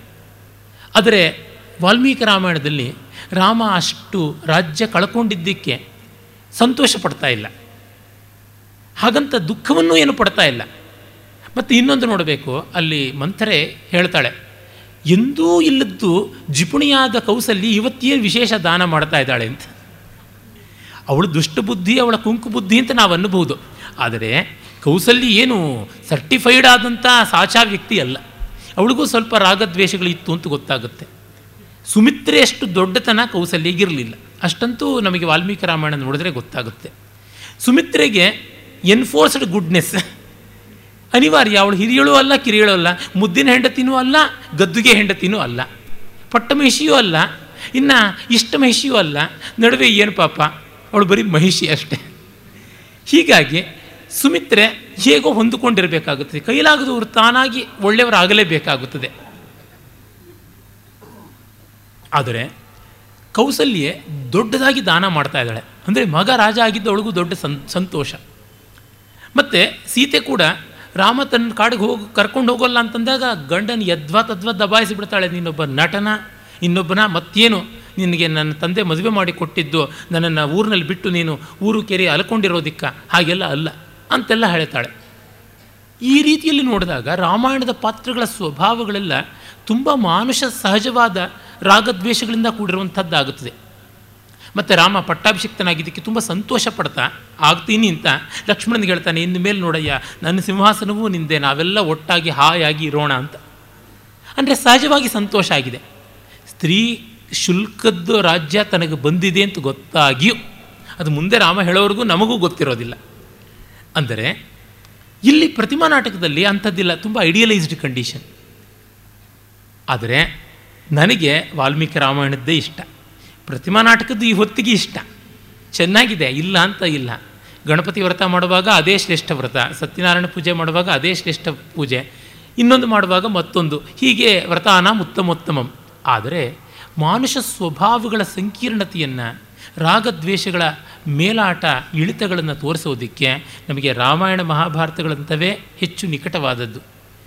ಕಬ್ಬು ನಮಗೆ ತಂದು ಕೊಡುವಷ್ಟು ನ್ಯಾಚುರಲ್ ಆದಂತಹ ಟೇಸ್ಟನ್ನು ಸಕ್ಕರೆ ತಂದು ಕೊಡೋದಿಲ್ಲ ಅಲ್ವಾ? ಇವೆಲ್ಲ ಸಕ್ಕರೆ, ಬೆಲ್ಲ ಇದ್ದಂತೆ. ಆದರೆ ಅದರೊಳಗೆ ಮಾಡಿರುವಂಥ ಕೌಶಲ ಎಂಥದ್ದು ಅನ್ನೋದನ್ನು ನಾವು ಕಾಣಬೇಕು. ವಿಶೇಷತಃ ನಾವು ಗಮನಿಸಬೇಕಾದದ್ದು ಭಾಸನಲ್ಲಿ ಏನೆಂದರೆ, ರಾಮಾದಿಗಳನ್ನು ಆದರ್ಶೀಕೃತರನ್ನಾಗಿ ಮಾಡಿದರೂ ಕೂಡ ಅವನು ಎಲ್ಲಿಯೂ ಅಸಹಜ ಮಾಡೋದಿಲ್ಲ ಮತ್ತು ಅಲೌಕಿಕವನ್ನು ತುಂಬ ತುಂಬ ದೊಡ್ಡದಾಗಿ ಬಳಸಿಕೊಂಡು ಹೋಗಿ ವಾಕರಿಕೆ ತರಿಸುವುದಿಲ್ಲ. ಇದನ್ನು ನಾವು ಗಮನಿಸಬೇಕು. ಅಲ್ಲಿ ಭರತನನ್ನು ಶಪಿಸ್ತಾಳೆ ಕೌಸಲ್ಯೆ. ಆಗ ಭರತ ಏನೆಲ್ಲ ಅಪರಾಧಗಳು, ಪಾಪ ಕೆಲಸಗಳನ್ನು ಮಾಡಿದಂಥವನ ಒಂದು ದೋಷ ನನ್ನ ಮೇಲೆ ಬರಲಿ, ನಾನು ರಾಜ್ಯಕ್ಕೆ ಆಸೆ ಪಟ್ಟಿದ್ದಲ್ಲಿ ಅಂತ ಶಪಥ ಮಾಡ್ತಾನೆ, ಒಂದು ಸರ್ಗಪೂರ್ತಿ ಉಂಟು. ಆಗ ಕೌಸಲ್ಯ ಹತ್ತು ಕರೆದು, ಇಲ್ಲಪ್ಪ, ನನಗೂ ಮಗ ಕಾಡಿಗೆ ಹೋದ, ಗಂಡ ಸತ್ತ ಅನ್ನೋ ದುಃಖದಲ್ಲಿ ಹೀಗೆ ಹೇಳಿದೆ, ಯೋಚನೆ ಮಾಡಬೇಡ ಅಂತಂತಾಳೆ. ಇಲ್ಲಿ, ಹಾಗಿಲ್ಲ. ಅನಪರಾಧೋಸ್ಮಿ ಅಂತ ಅವನು ಹೇಳಿದ ತಕ್ಷಣವೇ ಇವಳು ಹೇಳ್ತಾಳೆ ನೀನು ನಿಶೋಕನಾಗು ಅಂತ. ಜೊತೆಗೆ ಅದು ಇಪ್ಪತ್ನಾಲ್ಕು ಸಾವಿರ ಶ್ಲೋಕಗಳ ಮಹಾಕೃತಿ. ಇದು ಏಳು ಅಂಕಗಳ ಚಿಕ್ಕ ನಾಟಕ. ಆ ಗಾತ್ರವನ್ನು ನಾವು ಗಮನಿಸಬೇಕಾಗುತ್ತದೆ. ಇದೆಲ್ಲ ಗಮನದಲ್ಲಿಟ್ಟುಕೊಂಡು ಮನಸ್ಸಲ್ಲಿ ಇಟ್ಕೊಂಡು ನೋಡಬೇಕು. ಮತ್ತು ಸುಮಿತ್ರೆಗೆ ಅವನು ನಮಸ್ಕಾರ ಮಾಡ್ತಾನೆ. ಅದು ಕೂಡ ಬಹಳ ಹೃದಯಂಗಮವಾದಂಥ ರೀತಿಯಲ್ಲಿದೆ. ಅಂಬ, ಲಕ್ಷ್ಮಣೇನ ಅತಿಸಂಧಿತೋಹಂ ಅಭಿವಾದಯೇ. ಅಮ್ಮ, ಲಕ್ಷ್ಮಣ ನನ್ನನ್ನು ಮೀರಿಸಿಬಿಟ್ಟ. ಅವನ ಕೈ ಕೆಳಗೆ ನಾನು ಸೋತೆ, ಇಂಥ ಭರತ ನಮಸ್ಕಾರ ಮಾಡ್ತೀನಿ ಅಂತಂದರೆ ರಾಮನ ಜೊತೆಗೆ ಕಾಡಿಗೆ ಹೋಗುವ ಪುಣ್ಯ ಲಕ್ಷ್ಮಣನಿಗೆ ಸಿಕ್ತು ಅನ್ನುವಂಥದ್ದು. ಈ ಮಾತುಗಳಲ್ಲಿ ಭಾಸ ಕಾಣಿಸ್ತಾನೆ. ಇಷ್ಟು ಸೊಗಸಾಗಿ, ಭಾವವನ್ನು ಆರ್ದ್ರವಾಗಿ ಹೇಳಬಲ್ಲನಲ್ಲ ಅದು. ಜಾತ ಯಶೋಭಾಗಿ ಭವ ಅಂತ. ಮಗು, ನೀನು ಕೀರ್ತಿವಂತ ಆಗು ಅಂತ. ಅಂದರೆ ಮುಂದೆ ಅವನು ಪಾದುಕೆಗಳನ್ನು ಸ್ವೀಕರಿಸಿಕೊಂಡು ಅದಕ್ಕೆ ಪಟ್ಟಾಭಿಷೇಕ ಮಾಡುವಂಥವನಾಗ್ತಾನೆ ಅನ್ನೋ ಸೂಚನೆ ಕೂಡ ಇಲ್ಲಿ ಕಾಣಿಸುತ್ತದೆ. ಆಮೇಲೆ ಸುಮಂತ್ರ ಹೇಳ್ತಾನೆ, ಈ ಅಂತೆ ಜನನಿ, ಇಲ್ಲಿ ನಿಮ್ಮ ತಾಯಿ ಅಂತ ಕೈಕೇಯಿಗೆ ಆಹ್ ಪಾಪೆ. ಮಮ ಮಾತುಶ್ಚ ಮಾತುಶ್ಚ ಮಧ್ಯಸ್ಥಾತ್ವ ನ ಶೋಭಸೆ ಗಂಗಾ ಯಮುನೆಯೋರ್ ಮಧ್ಯೆ ಕುಣದೀವ ಪ್ರವೇಶಿತ. ನನ್ನ ತಾಯಂದಿರಿಬ್ಬರ ಮಧ್ಯದಲ್ಲಿ ನೀನು ಶೋಭಿಸ್ತಾ ಇಲ್ಲ. ಗಂಗಾ ಯಮುನಾ ನದಿಗಳ ಮಧ್ಯೆ ಕೊಚ್ಚೆ ಹರಿದಂತೆ ನೀನು ಯಾವಳು ಹರಿತಾ ಅವಳು ಹೋಗು, ಅಂತಂತಾನೆ. ವಸ್ತುತಃ ಗಂಗಾ ಯಮುನಾ ನದಿಗಳ ಮಧ್ಯದಲ್ಲಿ ಅದೃಶ್ಯವಾಗಿ ಹರಿಯೋದು ಸರಸ್ವತಿ. ಇಲ್ಲಿ ಕೈಕೇಯಿಯ ಒಳ್ಳೆಯತನವೇ ಮುಂದೆ ತೋರ್ಪಡಿಸುತ್ತದೆ. ಆ ದೃಷ್ಟಿಯಿಂದ ನೋಡಿದರೆ ಅವಳ ಒಳ್ಳೆಯತನ ಗುಪ್ತಗಾಮಿನಿಯಾಗಿದೆ. ಈ ಧ್ವನಿಯನ್ನು ಕಂಡಾಗ ಮಾತ್ರ ನಮಗೆ ಗೊತ್ತಾಗುತ್ತದೆ, ಭಾಸನ ಕಲಾಕೌಶಲ ಎಷ್ಟು ಉನ್ನತವಾದಂಥದ್ದು ಅಂತ. ಆಮೇಲೆ ಅವನು ಹೇಳ್ತಾನೆ, ಇಲ್ಲ, ವಯಂ ಅಯಶಸ ಚೀರೇಣ ಆರ್ಯ, ನೃಪೋ ಗೃಹಮೃತ್ಯುನ ಪ್ರತತ ರುದಿತೈ ಕೃತ್ಸ್ನಾಯೋಧ್ಯ ಮೃಗೈ ಸಹ ಲಕ್ಷ್ಮಣ ದೈತತನಯ ಶೋಕೇನಾಂಬಾ ಸ್ನುಷಾ ಅಧ್ವ ಪರಿಶ್ರಮೈ ಧಿಗಿತಿ ವಚಸ ಚ ಉಗ್ರೇಣಾತ್ಮ ತ್ವಯಾ ಯೋಜಿತಾ ಇಲ್ಲ ಇಲ್ಲ, ಇವಳು ಹೇಗೆ ತಾಯಿ ಆಗ್ತಾಳೆ? ತಾಯಿ ಬೈರೆ ಹೇಳ್ತಾ ಇದ್ದಾಳೆ, ನಾನೇನು ತಪ್ಪು ಮಾಡಿಲ್ಲಪ್ಪ? ಕಿಮ್ಮಯ್ಯ ಕೃತಂ ನಾನು ಏನು ಮಾಡಿದೆ? ಏನು ಇಷ್ಟ ಮಾಡಿದ್ದು, ಸಾಲದ ಎಂಥದ್ದು? ನನಗೆ ಅಪಖ್ಯಾತಿ. ಅಣ್ಣನಿಗೆ ನಾರು ಬಟ್ಟೆ ಅಪ್ಪನಿಗೆ ಸಾವು, ಸೊಸೆಗೆ ಕಾಡು, ತಮ್ಮನಿಗೆ ಕಷ್ಟ. ಊರಿನ ಜನರಿಗೆಲ್ಲ ಗೋಳಾಟ. ಇನ್ನು ನಿನ್ನ ಸವತಿಯರಾದಂಥ ಅಕ್ಕ ಅಕ್ಕಂದರು, ತಂಗಿಯರಾದಂಥ ಮಿಕ್ಕ ಎಲ್ಲ ರಾಣಿಯರಿಗೆ ವೈಧವ್ಯ.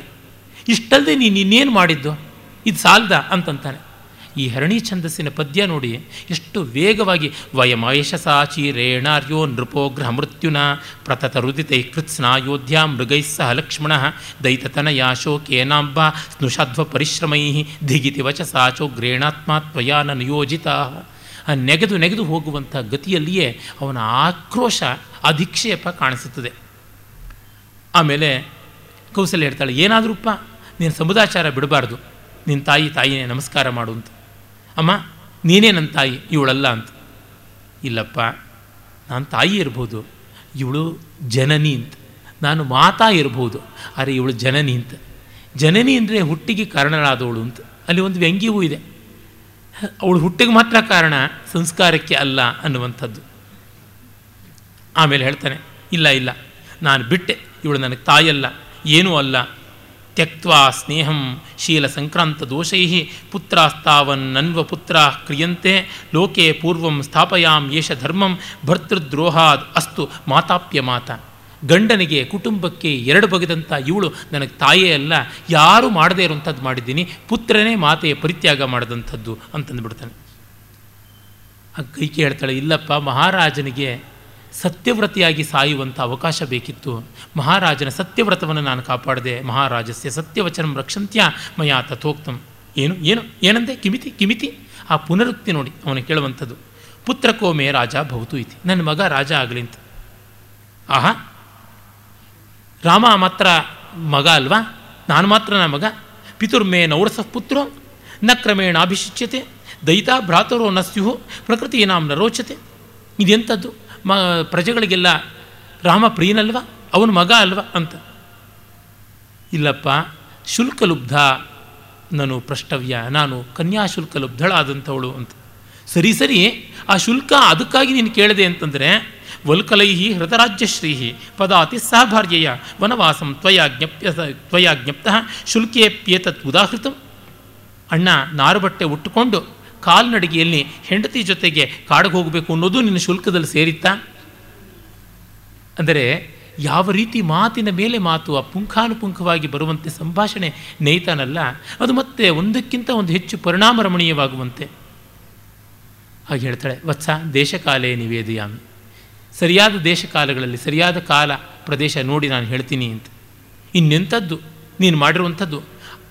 ಅಯಶಸಿ ಯದಿ ಲೋಭ ಕೀರ್ತಯತ್ವ ಕಿಮಸ್ಮಾನ್ ಕಿಮು ನೃಪತಿ ಕಿಮು ನೃಪ ಫಲವರ್ಷ ಫಲತರ್ಷ ಕಿಂ ನರೇಂದ್ರೋ ನ ದದ್ಯಾತ್. ಅಥತು ನೃಪತಿ ಮಾತೇಶ್ ಮಾತೇತ್ಯೇಷ ಶಬ್ದಸ್ತ ತವೇಷ್ಟ ವದತು ಭವತಿ ಸತ್ಯಂ ಕಿಂ ತವಾರ್ಯೋ ನ ಪುತ್ರ. ಈ ಅಪಖ್ಯಾತಿಗಾಗಿ ಎಷ್ಟು ನೀನು ಕಾಮಿಸಿದೆಯಲ್ಲ? ಗಂಡನ್ನು ಕೊಂದುಕೊಂಡು, ಅಣ್ಣನ್ನು ಕಾಡುಗಟ್ಟಿಕೊಂಡು ಎಂಥದ್ದು ನೀನು ಮಾಡಿರ್ತಕ್ಕಂಥದ್ದು? ನಾನು ರಾಜ ಆಗಬೇಕು ಅನ್ನೋ ಒಂದು ಶಬ್ದಕ್ಕೋಸ್ಕರ ಈ ಥರ ಮಾಡ್ತೀಯಲ್ಲ? ನಿನಗೆ ನಿಜವಾಗಲೂ ನಾನು ಮಗನಾಗೋದಕ್ಕೆ ಇಷ್ಟಪಡೋದಿಲ್ಲ? ಅಣ್ಣ ನಿನಗೆ ಮಗನಾಗೋದಕ್ಕೆ ಅರ್ಹನಲ್ವಾ? ಅಥವಾ ನೀನು ಅವನ ತಾಯಿ ಆಗೋದಕ್ಕೆ ಯೋಗ್ಯಳಲ್ವಾ? ಯಾತಕ್ಕೆ ಹೀಗೆ ಮಾಡಿದ್ದು? ತ್ವಯಾ ರಾಜ್ಯೈಷಿಣ್ಯ ನೃಪತಿ ಅಸುಭಿ ನೈವ ಗಣಿತ ಸುತಂ ಜ್ಯೇಷ್ಠಂ ಚತ್ವಂ ವ್ರಜವನಮಿತಿ ಪ್ರೇಷಿತವತಿ ನ ಶೀರ್ಣಂ ಯದ್ದೃಷ್ಟ್ವಾ ಜನಕತನಯಾಂ ವಲ್ಕಲವತಿಂ ಅಹೋ ಧಾತ್ರಾ ಸೃಷ್ಟಂ ಭವತಿ ಹೃದಯಂ ವಜ್ರಕಠಿಣಂ. ಮತ್ತದೇ ಹೇಳ್ತಾನೆ, ಕುಲವಧು ಕಾಡಿಗೆ ಹೋಗೋದನ್ನು, ನಾರುಬಟ್ಟೆ ಉಡೋದನ್ನು, ಕುಲಜ್ಯೇಷ್ಠ ಕಾಡಿಗೆ ಹೋಗುವುದನ್ನು ತಾರುಣ್ಯದಲ್ಲಿ, ತಂದೆ ಅಕಾಲದಲ್ಲಿ ಹೀಗೆ ಸಾಯೋದನ್ನು, ಇದನ್ನೆಲ್ಲ ನೋಡೋದಕ್ಕೆ ನೀನಿನ್ನೂ ಬದುಕಿದ್ದೀಯಲ್ಲ, ನಿನ್ನ ವಜ್ರಕಠಿಣವಾದ ಹೃದಯವನ್ನು ಏನಂತ ಹೇಳಬೇಕು ಅಂತ. ಅದು ಮಾತಿರಲಿ, ವಸಿಷ್ಠ ವಾಮದೇವಾದಿಗಳು ನಿನ್ನ ಪಟ್ಟಾಭಿಷೇಕಕ್ಕೆ ಸನ್ನಾಹ ಮಾಡ್ತಾ ಇದ್ದಾರೆ ಅಂತ ಸುಮಂತ್ರ ಹೇಳ್ತಾನೆ. ಆಗ ಭರತ ಹೇಳ್ತಾನೆ, ಇಲ್ಲ, ನಾನು ಹೋಗೋದಿಲ್ಲ. ನಾನು ಎಲ್ಲಿಗೆ ಹೋಗಬೇಕೋ ಅಲ್ಲಿಗೆ ಹೋಗ್ತೀನಿ ಅಂತ. ಅಭಿಷೇಕವನ್ನು ಬಿಟ್ಟು ಎಲ್ಲಿಗಪ್ಪ ಅಂತಂದರೆ, ಅಭಿಷೇಕ ಇದೆ, ಅಭಿಷೇಕ ಮಿತಿ. ಈ ಹತ್ರ ಭೌತ್ಯ ಪ್ರದೀಯತ, ಅಭಿಷೇಕವೇ, ಇವಳಿಗೆ ಮಾಡಿ, ಇದ್ದಾಳಲ್ಲ ಇವಳು ಮಹಾತಾಯಿ, ಅವಳಿಗೆ ಮಾಡಿ ಅಂತಂದು ಬಿಡ್ತಾನೆ ನೋಡಿ ಇಷ್ಟು ನಾಟಕೀಯವಾದ ಆ ಕಮ್ಯುನಿಕೇಷನ್ನು ಕುಭವಾನ್ ಯಾಸ್ಯತಿ ಕೇಳ್ತಾನೆ, ಎಲ್ಲಿಗಪ್ಪ ನೀನು ಹೋಗ್ತೀಯಾ? ತತ್ರ ಯಾಸ್ಯಾಮಿ ಯತ್ರಾಸೌ ವರ್ತತೆ ಲಕ್ಷ್ಮಣಪ್ರಿಯ, ನಾಯೋಧ್ಯ ತಂವಿನಾಯೋಧ್ಯ, ಸಾಯೋಧ್ಯ ಯತ್ರ ರಾಘವ. ಇದು ಅಪ್ಪಟ ವಾಲ್ಮೀಕಿಯ ವಾಕ್ಯದಂತೆ ಕಾಣಿಸುವಂಥದ್ದು. ಆದರೆ ಭರತ ಬಾಯಿಂದ ಹೇಳ್ತಕ್ಕಂಥದ್ದು ಭಾಸನ ಪದ್ಯ.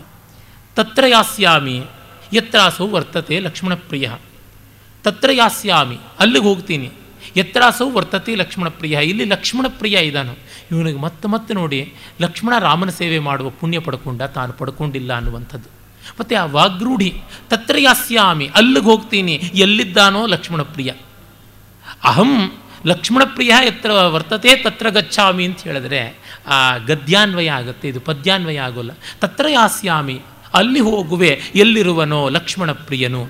ಆ ರೀತಿ ತತ್ರ ಯಾಸ್ಯಾಮಿ ಯತ್ರ ಅಸೌ ವರ್ತತೆ ಲಕ್ಷ್ಮಣಪ್ರಿಯ ನಾಯೋಧ್ಯ ತಂವ್ಯನಾಯೋಧ್ಯ ಸಾಯೋಧ್ಯ ಎತ್ರ ರಾಘವ.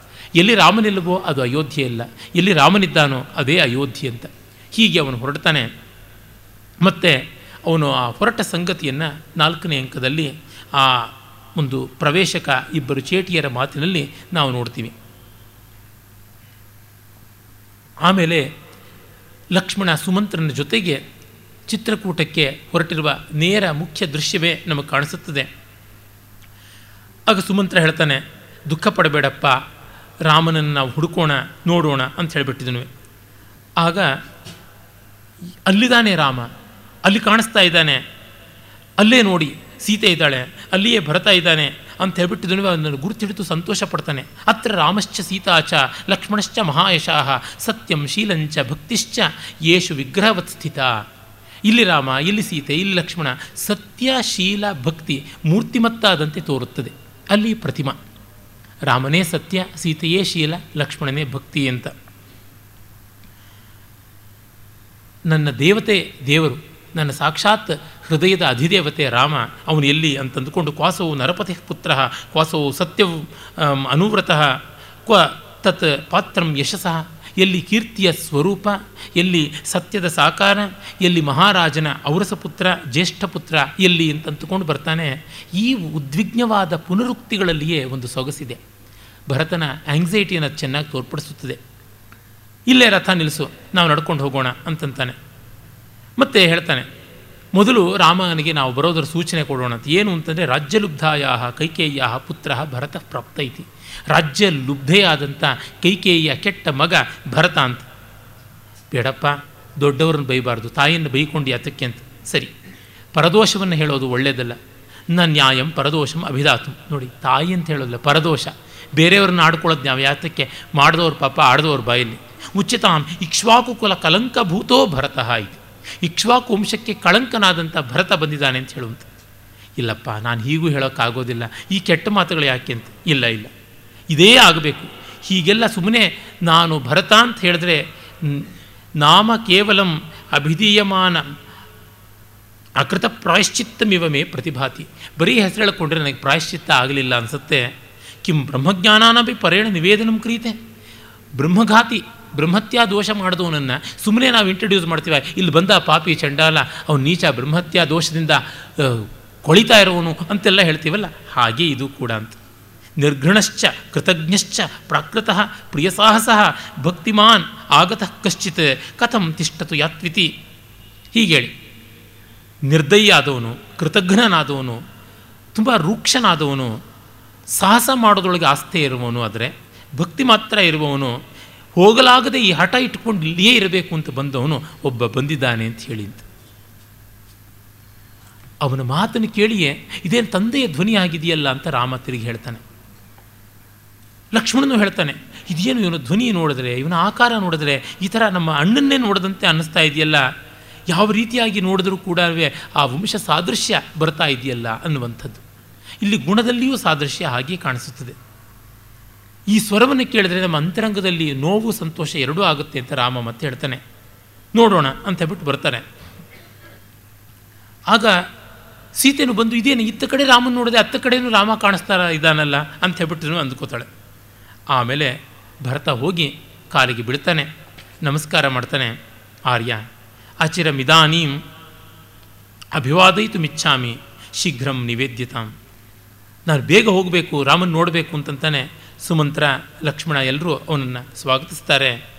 ಅಯಂ ತೇ ದಯಿತೋ ಭ್ರಾತ ಭರತೋ ಭ್ರಾತೃವತ್ಸಲ ಸಂಕ್ರಾಂತಂ ಯತ್ರ ತೇ ರೂಪಂ ಆದರ್ಶ ಇವತಿಷ್ಠತಿ ಅಣ್ಣ, ನಿನ್ನ ಕನ್ನಡಿಯ ಪ್ರತಿಬಿಂಬ ಅನ್ನುವಂತೆ ಇವನು ಕಾಣಿಸ್ತಾ ಇದ್ದಾನೆ, ಭರತ ನೋಡು ಅಂತ ತೋರಿಸ್ತಾನೆ.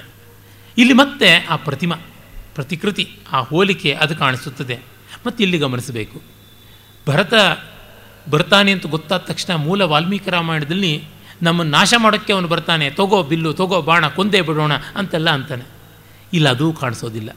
ಅಂದರೆ ಒಂದು ಕಡೆಯಲ್ಲಿಯೂ ಕೂಡ ಯಾವ ಪಾತ್ರದ ಬಾಯಿಂದಲೂ ಕೂಡ ವಿಶೇಷವಾಗಿ ಸತ್ಪಾತ್ರಗಳು ಅಂತ ಇರುವಂಥ ಅವರ ಬಾಯಿಂದ ಕೆಟ್ಟ ಮಾತುಗಳನ್ನು ಆಡಿಸೋದಿಲ್ಲ. ಇದು ಕವಿಯ ರಚನಾ ಕೌಶಲ.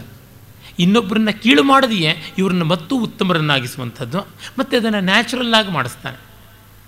ವಾಲ್ಮೀಕಿ ರಾಮಾಯಣದ ಹಿನ್ನೆಲೆ ಇದ್ದಾಗ ಮಾತ್ರ ಇವೆಲ್ಲ ನಮಗೆ ಆಸ್ವಾದ್ಯವಾಗುತ್ತದೆ ಆ ಹಿನ್ನೆಲೆ ಇಲ್ಲದೇ ಇದ್ದರೆ ಅಷ್ಟರ ಮಟ್ಟಿಗೆ ಮಾನವ ಜೀವನದ ಅಂತರಂಗದ ತುಮಲಗಳ ಸೂಕ್ಷ್ಮತೆ ಕೊರತೆಯಾಗುತ್ತದೆ. ಆಗ ರಾಮ ಹೇಳ್ತಾನೆ, ಅದ್ಯ ಖಲ್ವವಗಚ್ಛಾಮಿ ಪಿತ್ರಾಮೆ ದುಷ್ಕರಂ ಕೃತಂ, ಕೀದೃಶಸ್ತನಯ ಸ್ನೇಹ, ಬೃಹತ್ ಸ್ನೇಹೋ ಯಮಿದೃಶ ಇವತ್ತು ನನಗೆ ಅರ್ಥ ಆಗ್ತಾ ಇದೆ, ಅಪ್ಪನಿಗೆ ಮಕ್ಕಳ ಮೇಲಿನ ಪ್ರೇತ, ಪ್ರೀತಿ, ಪ್ರೇಮ ಎಂಥದ್ದು ಅಂತ ನನಗೂ ಇಂಥ ತಮ್ಮನ್ನು ಬಿಟ್ಟಿರೋದು ಎಷ್ಟು ಕಷ್ಟ ಅಂತ ಈಗ ಅರಿವಾಗ್ತಾ ಇದೆ ಅಂತ ರಾಮ ಹೇಳ್ತಾನೆ. ಆಮೇಲೆ ಭರತ ಬಂದು ಹೇಳ್ತಾನೆ, ಒಬ್ಬೊಬ್ಬರಿಗೂ ನಮಸ್ಕಾರ ಮಾಡ್ತಾನೆ. ಅಯ್ಯೇ, ಇಯಂ ಅತ್ರ ಭವತಿ ಜನಕರಾಜಪುತ್ರಿ. ಇದಂ ತತ್ ಸ್ತ್ರೀಮಯಂ ತೇಜೋ ಜಾತಂ ಕ್ಷೇತ್ರೋದರಾತ್ ಬಲಾತ್. ಜನಕಸ್ಯ ನೃಪೇಂದ್ರಸ್ಯ ತಪಸ್ಸ ಸನ್ನಿದರ್ಶನಂ. ಇದು ಸ್ತ್ರೀಮಯವಾದ ತೇಜಸ್ಸು. ಯಜ್ಞಭೂಮಿಯಿಂದ ಆವಿರ್ಭವಿಸಿದ್ದು ಜನಕನ ತಪಸ್ಸಿನ ಸಾಕ್ಷಾತ್ ನಿದರ್ಶನವಾದದ್ದು ಅಂತ ಹೇಳ್ಬಿಟ್ಟಿದ್ನೂ ಅವನು ನಮಸ್ಕಾರ ಮಾಡ್ತಾನೆ. ಹಾಗೆ ಅವನು ಲಕ್ಷ್ಮಣನ ಬಳಿಗೂ ಹೋಗ್ತಾನೆ. ಹೋಗಿ ತನ್ನ ಗೌರವವನ್ನು ತೋರಿಸ್ತಾನೆ. ಆಮೇಲೆ ರಾಜನ ಸಾವು, ಅದರಿಂದ ಉಂಟಾದಂಥ ಖೇದ, ಭರತನ ನಿಶ್ಚಯ, ಇದೆಲ್ಲವನ್ನೂ ಕೂಡ ಹೇಳ್ತಾನೆ. ನರಪತಿ ನಿಧನಂ ಭವತ್ಪ್ರವಾಸಂ ಭರತ ವಿಷಾದಂ ಅನಾಥತಾಂ ಕುಲಸ್ಯ ಬಹುವಿಧಂ ಅನುಭೂಯ ದುಷ್ಪ್ರಸಸ್ಯಂ ಗುಣ ಇವ ಬಹುವಪರಾಧಂ ಆಯುಷಾಮೆ. ಒಡೆಯನ ಸಾವು ಜ್ಯೇಷ್ಠಪುತ್ರನ ವನಗಮನ, ಭರತನ ಸಂಕಟ ಪ್ರ ಪ್ರಕೃತಿಗಳು ಅಂದರೆ ಪ್ರಜೆಗಳ ನೋವು ರಾಜಕುಲದ ದುರವಸ್ಥೆ, ಇದೆಲ್ಲ ಕಂಡಾಗ ಗುಣವಾದರೂ ದೀರ್ಘಾಯುಷ್ಯ ಎಷ್ಟು ದೋಷ ಅನ್ನೋದು ಗೊತ್ತಾಗ್ತಾ ಇದೆ ಅಂತ. ಆಮೇಲೆ ತಂದೆಯ ಸಾವಿಗೆ ಎಲ್ಲರೂ ಕೂಡ ದುಃಖ ಪಡ್ತಾರೆ. ಆಮೇಲೆ ರಾಮ ಹೇಳ್ತಾನೆ, ತಾಯಿಯನ್ನು ಚೆನ್ನಾಗಿ ನೋಡ್ಕೋ, ಪಟ್ಟ ಕಟ್ಟಿಸಿಕೋ, ಸರಿಯಾಗಿ ಆಳು ಅಂತ. ಆಗ ಹೇಳ್ತಾನೆ, ಇಲ್ಲ ಇಲ್ಲ, ಆಗುವಂಥದ್ದಲ್ಲ. ಇಹ ಸ್ಥಾಸ್ಯಾಮಿ ದೇಹೇನ ತತ್ರ ಸ್ಥಾಸ್ಯಾಮಿ ಕರ್ಮಣ. ನಾಮ್ನೈವ ಭವತೋ ರಾಜ್ಯಂ ಕೃತರಕ್ಷಂ ಭವಿಷ್ಯತಿ. ಇಲ್ಲ ಇಲ್ಲ. ನಾನು ಇಲ್ಲಿಯೇ ಮನಸ್ಸಿನಲ್ಲಿರೋದು, ಅಲ್ಲಿ ದೇಹದಲ್ಲಿ ಮಾತ್ರ ಇರೋದು, ಆ ರಾಜ್ಯ ನಿನಗೇನೆ, ನಿನ್ನ ಪ್ರತಿನಿಧಿಯಾಗಿ ನಾನು ಮಾಡಬೇಕು ಅಂತ. ಆಗ ಹೇಳ್ತಾನೆ, ಇಲ್ಲಪ್ಪ, ಈ ಥರ ಮಾಡಬೇಡ, ತುಂಬ ಕಷ್ಟವಾಗುತ್ತದೆ. ಪಿತುರ್ನಿಯೋಗ ದಹಮಾಗತೋವನಂ ನವತ್ಸದರ್ಪ ನ ಭಯಾನ್ನ ವಿಭ್ರಮಾತ್ ಕುಲಂಚನ ಸತ್ಯಧನಂ ಬ್ರವೀಮಿತೆ ಕಥಂ ಭವಾನ್ ನೀಚಪಥೆ ಪ್ರವರ್ತತೆ. ಮಾತೃಪರಿತ್ಯಾಗ ಅಂದರೆ ಎಂಥದ್ದು? ನಾನು ಜಂಬದಿಂದಲೋ, ಬಿಂಕದಿಂದಲೋ, ಕೋಪದಿಂದಲೋ ಇಲ್ಲಿಗೆ ಬಂದಿಲ್ಲ, ಪಿತೃವಾಕ್ಯ ಅಂತ ಮಾತ್ರ ಬಂದಿದ್ದೀನಿ. ನಮ್ಮ ಕುಲಧನವೇ ಸತ್ಯ, ಅದನ್ನು ಕಾಪಾಡಬೇಕು. ಕನ್ಯಾಶುಲ್ಕವಾಗಿ ರಾಜ್ಯ ನಿನಗೆ ಸಂದಾಯವಾಗುವಂಥದ್ದು ಅಂತಂತಾನೆ. ಅಥ ಇದಾನೀಂ ಅಭಿಷೇಕೋದಕಂ ಕೋತಿಷ್ಠತು. ಸುಮಂತ್ರ ಹೇಳ್ತಾನೆ, ಅಭಿಷೇಕೋದಕವನ್ನು ಏನು ಮಾಡೋಣ? ಅಂತ ರಾಮ ಹೇಳ್ತಾನೆ, ತಾಯಿ ಹೇಳಿದ್ಲಲ್ಲ, ನಿನಗೆ ಅಂತ. ಇಲ್ಲ ಇಲ್ಲ. ನನಗಂತೂ ಅದಲ್ಲ. ಅದು ನಿನಗೇ ಆಗಬೇಕಾದಂಥದ್ದು. ಅಪಿ ಸುಗುಣ, ಮಮಾಪಿ ತ್ವತ್ಪ್ರಸೂತಿ ಪ್ರಸೂತಿ, ಸಕಲು ನಿಭೃತ ಧೀಮಾ ಸ್ಥೇಪಿತಾ ಮೇಪಿತಾ ಚ, ಸುಪುರುಷ ಪುರುಷಾಣ ಮಾತೃದೋಷೋ ನ ದೋಷೋ, ವರದ ಭರತಮಾರ್ತಂ ಪಶ್ಯತಾವದ್ ಯಥಾವತ್ ಅಣ್ಣ, ನೀನು ನನ್ನ ತಮ್ಮನ ಮಗ, ನನ್ನ ತಂದೆಯ ಮಗ, ನಾನು ನಿನ್ನ ತಂದೆಯ ಮಗನೇ. ನೀನು ನನ್ನ ತಾಯಿಗೆ ಮಗನಂಥವನು ನಾನು ನಿನ್ನ ತಾಯಿಗೆ ಮಗನಂಥವನು ಹೀಗಾಗಿ ನಮ್ಮ ನಮ್ಮಲ್ಲಿ ಯಾವುದು ವ್ಯತ್ಯಾಸ ಇಲ್ಲ. ನನ್ನ ತಾಯಿಯ ದೋಷವನ್ನು ನನ್ನ ದೋಷವಾಗಿ ನೋಡಬೇಡ. ನನಗೆ ಅಭಿಷೇಕ ಮಾಡಬೇಕು ಅನ್ನೋದಿದ್ದರೆ ನನ್ನದೊಂದು ಮಹಾಪಾಪ ಆಗಿಬಿಡುತ್ತೆ. ಹಾಗಾಗಿ ದಯವಿಟ್ಟು ಕರುಣೆಯಿಂದ ನೋಡು ಅಂತಂತಾನೆ. ಎಷ್ಟು ಕಠೋರವಾದ ಕಾರುಣ್ಯಪ್ಪ ನಿನ್ನದು ಏನು ಮಾಡೋದು ಅಂತ ಅವನಂತಾನೆ ಆಮೇಲೆ ಆಗಲಿ, ಒಂದು ನಾನಂತೂ ಹೇಳ್ತೀನಿ. ಹದಿನಾಲ್ಕು ವರ್ಷ ಅವಧಿ ಮುಗಿಬೇಕು. ಅಲ್ಲಿವರೆಗೂ ತಂದೆಯ ಮಾತನ್ನು ಸುಳ್ಳು ಮಾಡೋದಕ್ಕೆ ಸಾಧ್ಯ ಇಲ್ಲವಲ್ಲ. ಹಾಗಾಗಿ ಅದಾದ ಮೇಲೆ ಬರುವುದು ಅಂತ. ಯಾವತ್ ಭವಿಷ್ಯತಿ ಭವನ್ ನಿಯಮಾವಸಾನಂ, ತಾವತ್ ಭವೇಯ ಮಿಹತೆ ನೃಪ ಪಾದ ಮೂಲೆ. ಹದಿನಾಲ್ಕು ವರ್ಷ ಆದ ತಕ್ಷಣ ಬರಬೇಕು. ಅಲ್ಲಿವರೆಗೂ ನಾನು ಕಾಯ್ತೀನಿ. ಆಮೇಲೆ ಅಲ್ಲ ಅಂತಂತಾನೆ. ಮೈವಂ ನೃಪ ಸ್ವಸುಕೃತೈ ಅನುಯಾತು ಸಿದ್ಧಿಂ, ಮೇ ಶಾಪಿತೋನ ಪರಿರಕ್ಷಸಿ ಚೇತ್ ಸ್ವರಾಜ್ಯಂ. ಹಾಗೆ ನನ್ನ ನಾಣೆ ನೀನು ರಾಜ್ಯ ಚೆನ್ನಾಗಿ ನೋಡಿಕೊಂಡು ರಾಜನಾಗಬೇಕು ಅಂತ. ಎಂಥ ಮಾತು? ನಾನು ರಾಜನಾಗೋದು ಅಂದರೆ ಹೇಗೆ? ಅಲ್ಲಿವರೆಗೂ ನಿನ್ನ ಪ್ರತಿನಿಧಿಯಾಗಿ ನಾನು ಮಾಡ್ತೀನಿ. ಮಮ ಹಸ್ತೆ ನಿಕ್ಷಿಪ್ತಂ ತವ ರಾಜ್ಯಂ ಚತುರ್ದಶ ವರ್ಷ ಅಂತೆ ಪ್ರತಿಗ್ರಹೀತು ಇಚ್ಛಾಮಿ ನನ್ನ ಕೈಯಲ್ಲಿ ನಿನ್ನ ರಾಜ್ಯ ಹದಿನಾಲ್ಕು ವರ್ಷ. ಕಾಪಾಡೋದಕ್ಕೆ ಉಳಿಸಿದ್ಯಾ? ಅಷ್ಟೇ, ನ್ಯಾಸ ಅಂತ ನಾನು ಇಟ್ಕೊಳ್ತೀನಿ ಅಂತ. ರಾಮ ಆಗ ನಿರುಪಾಯನಾಗಿ, ಏವಮಸ್ತು, ಹೀಗೆ ಇರಲಿ ಅಂತ. ಇದವನಿಗೆ ಡೌಟ್ ಆಯಿತು ಭರತನಿಗೆ. ರಾಮ ಒಪ್ಕೊಂಡ, ಈಗಲೇ ಅವನು ರಾಜ. ಈಗಲೇ ಅವನು ವರ್ಚುವಲಿ ರಾಜ. ಹದಿನಾಲ್ಕು ವರ್ಷ ಪ್ರವಾಸದಲ್ಲಿರ್ತಾನಷ್ಟೇ. ಅವನ ಅಫಿಷಿಯಲ್ ಡ್ಯೂಟಿ ಹೊರಗಡೆ ಎಲ್ಲೋ ಇರ್ತಾನೆ. ನಾನು ಅದಕ್ಕೆ ನ್ಯಾಸಪಾಲಕನಾಗಿ ನಿಂತಿರುವಂಥದ್ದು ಅಂತ. ರಾಮ ಒಪ್ಕೊಂಡು ಬಿಟ್ಟ ಆರ್ಯ, ಶ್ರುತಂ. ಆರ್ಯ, ಶ್ರುತಂ. ತಾತ, ಶ್ರುತಂ. ತಮ್ಮ ಲಕ್ಷ್ಮಣ ಕೇಳಿದ್ಯಾ? ಅತ್ತಿಗೆ, ನೀನು ಕೇಳಿದ್ಯಾ? ಆರ್ಯ, ಸುಮಂತ್ರ, ನೀನು ಕೇಳಿದೆ ತಾನೆ. ನನ್ನ ಕಿವಿ ಸುಳ್ಳಲ್ಲ ತಾನೆ. ರಾಮ ಹೇಳ್ತಾ ಇರೋದು ಭ್ರಮೆ ಅಲ್ಲ ತಾನೆ ಅಂತ ಖಾತ್ರಿ ಮಾಡ್ಕೋತಾನೆ. ಅಂದರೆ ಆ ಉದ್ವಿಗ್ನತೆಯನ್ನು ಮತ್ತು ಅವನ ತ್ಯಾಗದ ನಿಷ್ಪಾಪವಾದ ನಿರ್ಮಲವಾದ ವೃತ್ತಿಯಂಥದ್ದು ಅನ್ನೋದನ್ನು ಕವಿ ತುಂಬ ತೋರಿಸ್ತಾ ಇದ್ದಾನೆ. ಮತ್ತೆ ಇನ್ನೊಂದು ಹೇಳ್ತಾನೆ, ಆರ್ಯ, ಅನ್ಯದಪಿ ವರಂ ಹರ್ತು ಇಚ್ಛಾಮಿ ಇನ್ನೂ ಒಂದು ವರ ಬೇಕು ಅಂತ ವತ್ಸ, ಕಿಮಿಚ್ಛಸಿ, ಕಿಮಹಂ ದದಾಮಿ, ಏನು ಕೊಡಲಿ? ಅಂತಾನೆ. ಪಾದೋಪಭುಕ್ತೆ ತವ ಪಾದುಕೆ ಮೇ, ಏತೆ ಪ್ರಯಚ್ಛ ಪ್ರಣತಾಯ ಮೂರ್ಧ್ನ ಯಾವದ್ಭವ ನಿಶ್ಯತಿ ಕಾರ್ಯಸಿದ್ಧಿಂ ತಾವದ್ಭವಾಂ ತಾವತ್ ಭವಿಷ್ಯಾಂ ಯನಯೋರ್ ವಿಧೇಯ ನೀನು ಬಳಸಿದ ಪಾದುಕೆ ಯಾವುದಿದೆ? ಅದನ್ನು ನನಗೆ ದಯಮಾಡಿ ಕೊಡು. ಇದನ್ನು ನಾನು ತಲೆ ಮೇಲಿಟ್ಟುಕೊಂಡು ಹೋಗ್ತೀನಿ. ನೀನು ಬರುವವರೆಗೂ ನಾನು ಇವುಗಳಿಗೆ ವಿಧೇಯನಾಗ್ತೀನಿ. ಅಂತ ತಾವತ್ ಭವಿಷ್ಯಾಮಿ ಅನಯೋಹ ವಿಧೇಯ. ವಾಲ್ಮೀಕಿ ರಾಮಾಯಣದಲ್ಲಿ ರಾಮ ಬಳಸಿದ ಪಾದುಕೆಯನ್ನು ಉಲ್ಲೇಖ ಬರೋಲ್ಲ. ಭರತನೇ ತೆಗೆದುಕೊಂಡು ಹೋದ ಬಂಗಾರದ ಪಾದುಕೆ ಎನ್ನುವ ಸೂಚನೆ ಸಿಗುತ್ತದೆ. ಪಾದುಕೆ ಹೇಮಭೂಷಿತೆ ಅಂತ. ಇನ್ನು ರಾಮೋದಂತ ಅಥವಾ ರಾಮೋಪಾಖ್ಯಾನ ಅಂತ ರಾಮಾಯಣದ ಕಥೆ ಮಹಾಭಾರತದ ವನಪರ್ವದಲ್ಲಿ ಧರ್ಮರಾಜನಿಗೆ ಸಂಗ್ರಹವಾಗಿ ಹೇಳೋದಾಗುತ್ತದೆ. ಅಲ್ಲಿ ಪಾದುಕಾ ಪಟ್ಟಾಭಿಷೇಕದ ಪ್ರಕರಣವೇ ಬರೋದಿಲ್ಲ. ಸುಮ್ಮನೆ ಭರತ ಬಂದು ರಾಮನಿಂದ ಅನುಜ್ಞೆಯನ್ನು ಪಡೆದು ಹದಿನಾಲ್ಕು ವರ್ಷ ಆದಮೇಲೆ ರಾಮ ಬರ್ತೀನಿ, ನೀನು ಮಾತು ತೆಗೆದುಕೊಂಡು ಹೋಗುವಂತೆ ಬರ್ತದೆ ಆದರೆ ವಾಲ್ಮೀಕಿ ರಾಮಾಯಣದಲ್ಲಿ ಅದು ಉಂಟು. ಇಲ್ಲಿ ರಾಮ ಬಳಸಿದ ಪಾದುಕೆ ಅನ್ನುವಂಥ ಒಂದು ವಿವರ ಉಂಟು. ಆರ್ಯಪುತ್ರ, ನಾನು ದಿಯತೆ ಖಲು ಪ್ರಥಮ ಯಾಚನಂ ಭರತಾಯ. ಸ್ವಾಮಿ, ಭರತನ ಮೊದಲನೇ ಬೈಕೆ ಇದು. ಅವನೊಂದು ಗಿಫ್ಟ್ ಬೇಕು ಅಂತ ಕೇಳಿದ್ರೆ ಇದೇ ಫಸ್ಟ್ ಟೈಮ್ ಕೇಳ್ತಾ ಇರುವಂಥ ಗಿಫ್ಟು. ಕೊಡ್ತೀರಾ ಅಲ್ವಂದರೆ ಯಾಕೆಂದರೆ ರಾಮ ಸಂಕೋಚ ಪಡ್ತಾನೆ ತನ್ನ ಪಾದುಕೆಯನ್ನು ಹೇಗೆ ಕೊಡೋದು? ಬಳಸಿದ ಚಪ್ಪಲಿ ಅವನ ತಲೆ ಮೇಲೆ, ಅದು ಯಾವ ಥರದ್ದು ಅಂತ. ಕವಿ ಕಲ್ಪನೆ ವಾಲ್ಮೀಕಿ ಮಾಡಿದ್ದು, ಅದು ನಿಜವಾಗಿ ನಡೆಯಿತೋ ಬಿಡುತ್ತೋ, ಇದಕ್ಕಿಂತ ರಮಣೀಯಕವಾದ ಸಂವಿಧಾನ ಸಾಧ್ಯವೇ ಇಲ್ಲ. ಈ ಥರ ಇನ್ಯಾವ ಲೋಕದಲ್ಲಿ, ಯಾವ ದೇಶದಲ್ಲಿ, ಯಾವ ಸಂಸ್ಕೃತಿಯಲ್ಲಿ ಕಾವ್ಯ ಇದೆ ಹೇಳಿ. ಆಮೇಲೆ ಭರತನಿಗೆ ರಾಮ ಕೊಡ್ತಾನೆ. ಆರ್ಯ, ಅತ್ರ ಅಭಿಷೇಕೋದಕಂ ಅವರ್ಜಯಿತು ಮಿಚ್ಛಾಮಿ ಸುಮಂತನ ಜೊತೆಗೆ ಅಭಿಷೇಕ ಜಲವನ್ನೇ ತಂದುಬಿಟ್ಟಿರ್ತಾನೆ ಭರತ. ರಾಮನಿಗೆ ತಲೆಗೆ ಈ ನೀರನ್ನು ಸುರದೇ ಕರ್ಕೊಂಡು ಹೋಗೋದು ಅಂತ. ಈಗ ರಾಮ ಅಲ್ಲ ಅಂದರೆ ಪಾದಕೆಯ ಮೇಲೆ ಹಾಕ್ತಾನೆ. ಇಲ್ಲಿಯೇ ಮಾಡೋದು ಅಂತ. ಹಾಗೇನೆ ಅವನು ಅಭಿಷೇಕವನ್ನು ಮಾಡ್ತಾನೆ. ಶ್ರದ್ಧೇಯ ಸ್ವಜನಸ್ಯ ಪೌರ ರುಚಿತೋ ಲೋಕಸ್ಯ ದೃಷ್ಟಿ ಕ್ಷಮಃ. ಸ್ವರ್ಗಸ್ಥಸ್ಯ ನರಾಧಿಪಸ್ಯ ದೈತಃ. ಶೀಲಾನ್ವಿತೋಹಂ ಸುತಃ ಭ್ರಾತॄಣಾಂ ಗುಣಶಾಲಿನಾಂ ಬಹುಮತಃ.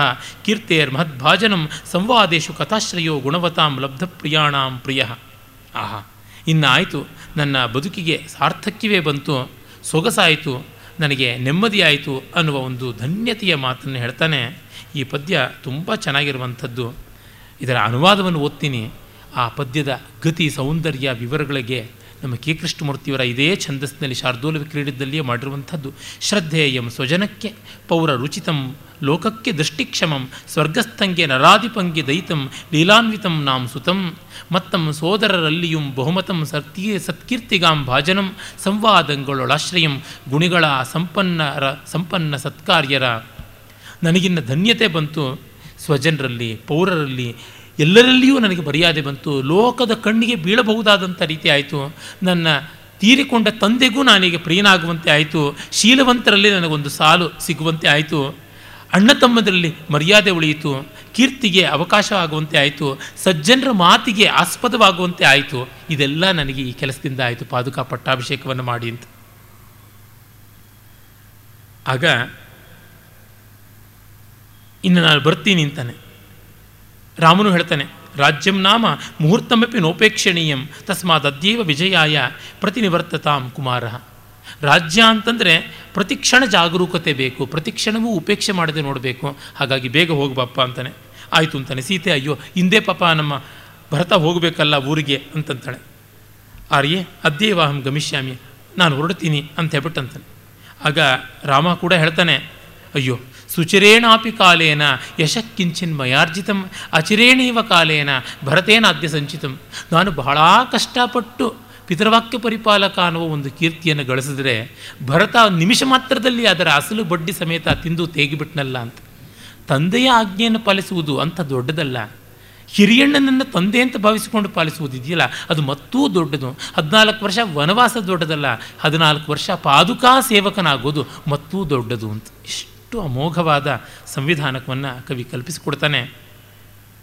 ಹಾಗೆ ನಾಲ್ಕನೇ ಅಂಕ ಮುಗಿಯುತ್ತದೆ. ಐದನೇ ಅಂಕದಲ್ಲಿ ನಾವು ಸೀತಾಪಹರಣವನ್ನು ನೋಡ್ತೀವಿ. ಕವಿಯ ಒಂದು ಕೌಶಲ ನೋಡಿ. ಆ ಅಂಕ ಆರಂಭವಾಗುವುದೇ ಸೀತಾರಾಮರಿಬ್ಬರೂ ಕೂಡ ತಾವು ಅಲ್ಲಿಯ ಪಂಚವಟಿಯ ವನತರುಗಳನ್ನು ನೋಡ್ತಾ ಇದ್ದಂತೆ ಅಲ್ಲಿಗೆ ನೀರೆರಿತಾ ಇದ್ದಂತೆ. ಅಲ್ಲಿ ಮರಗಳಿಗೆ ಸೀತೆ ಬಂದು ಬಂದು ನೀರೆರಿತಾ ಇದ್ದಾಳೆ. ಅಲ್ಲೊಂದು ಸುಂದರವಾದ ಪದ್ಯ, ಹರಿಣಿ ಛಂದಸ್ಸಿಂದ ಬರುತ್ತೆ.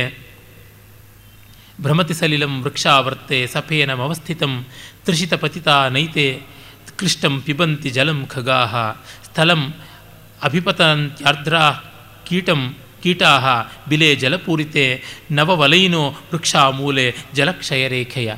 ನಾಲ್ಕು ಪಾತಿಗಳಿಗೆ ನೀರು ಸುರಿದದ್ದು ನಾಲ್ಕು ಬಗೆಯಲ್ಲಿ ಕಾಣಿಸ್ತಾ ಇದೆ. ಸೀತೆ ನಿಧಾನವಾಗಿ ನೀರನ್ನು ತುಂಬಿಕೊಂಡು ಬಂದು ಮಡಕೆಯಲ್ಲಿ ಒಂದೊಂದು ಮರಗಳಿಗೂ ಎರಿತಾ ಇದ್ದಾಳೆ. ಮೊದಲು ಒಂದು ಮರಕ್ಕೆ ಆಗಷ್ಟೇ ನೀರು ಎರೆದಿದ್ದಾಳೆ. ಆ ಪಾತಿಯಲ್ಲಿ ನೀರು ಗಿರ್ರನೆ ಸುತ್ತಾ ಇದೆ.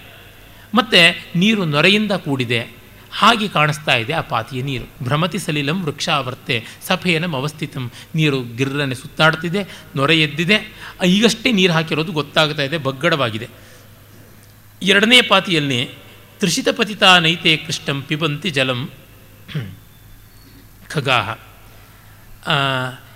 ಎರಡನೇ ಪಾತಿ ಸ್ವಲ್ಪ ಹೊತ್ತಾಗಿದೆ ನೀರು ಹಾಕಿ, ನೀರು ತಿಳಿಯಾಗಿದೆ, ಅದರ ಭ್ರಮಣಶೀಲತೆ ತಗ್ಗಿದೆ, ನೊರೆ ಇಲ್ಲ, ತಿಳಿಯಾದ ನೀರನ್ನು ಪಕ್ಷಿಗಳು ಬಂದು ಕುಡಿತಾ ಇದೆ ಮೂರನೇ ಪಾತಿ ಏನಾಗಿದೆ? ಸ್ಥಳಂ ಅಭಿಪತಂತಿ ಆರ್ದ್ರ ಕೀಟಾಹ, ಬಿಲಂ ಜ, ಬಿಲ ಜಲೆ, ಬಿಲೆ ಜಲಪೂರಿತೆ.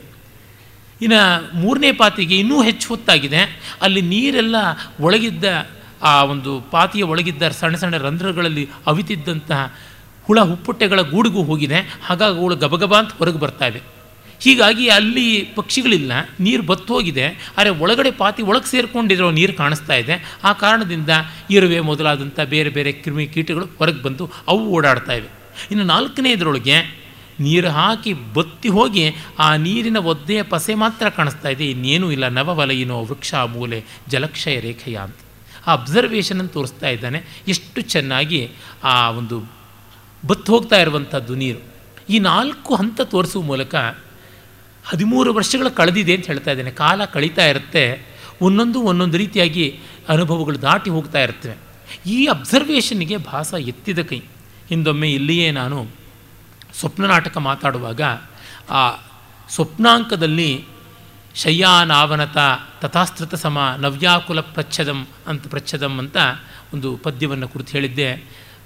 ಅವನು ಉದಯನ ಬಂದು ವಾಸವದತ್ತೆ ವಾಸವದತ್ತೆ ಅಲ್ಲ, ಪದ್ಮಾವತಿ ಮಲಗಿರಬಹುದಾದ ಹಾಸಿಗೆಯನ್ನು ಕುರಿತು ವಿದೂಷಕ ಹೇಳಿದಾಗ, ಇಲ್ಲ, ಅವಳು ಬಂದು ಮಲಗಿಲ್ಲ ಇಲ್ಲಿ. ಒಬ್ಬರು ಮಲಗಿ ಹೋಗಿದ್ದರೆ ಆ ಹಾಸಿಗೆ ಹಳ್ಳ ಆಗಿರಬೇಕಾಗಿತ್ತು. ಮತ್ತು ದಿಂಬಿಗೆ ಅವಳು ತಲೆಗೆ ನೋವಿದ್ದ ಕಾರಣ ಹಚ್ಚಿಕೊಂಡಿರೋ ಅನುಲೇಪನ ಶೀರ್ಷೋಪಘಾತ, ಅದೆಲ್ಲ ಅಂಟುಕೊಂಡು ಕೊಳೆ ಆಗಬೇಕಾಗಿತ್ತು. ಹೊದ್ದಿಕೆ ಮುದುರಿರಬೇಕಾಗಿತ್ತು. ಅದು ಯಾವುದೂ ಆಗಿಲ್ಲ ಅಂತನ್ನುವ ಒಳ್ಳೆ ಶರ್ಲಾ ಕುಂಸ್ನ ಪರಿಶೀಲನೆ ಕಾಣಿಸ್ತಾನೆ.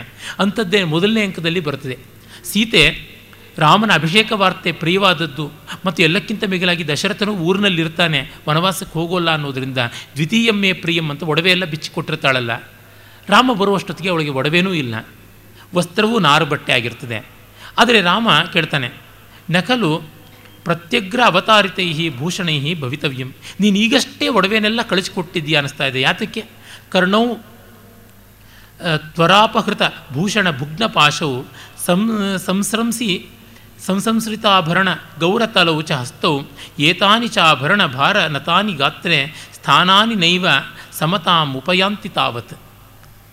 ಈಗಷ್ಟೇ ಕಿವಿಯಿಂದ ನೀನು ಕಸ್ತು ಕೊಟ್ಟಿದ್ದೀಯ, ಆ ಕಾರಣದಿಂದ ಕಿವಿ ಸ್ವಲ್ಪ ನೊಂದಂತೆ ತೋರ್ತಾ ಇದೆ. ಕರ್ಣಾಭರಣವನ್ನು ಬಲವಂತವಾಗಿ ಬೇಗ ಕಿತ್ತು ಕೊಟ್ಟಿದ್ದರಿಂದ ಕಿವಿ ಸ್ವಲ್ಪ ನೋವುಗೊಂಡಂತೆ ಕಾಣಿಸ್ತಾ ಇದೆ.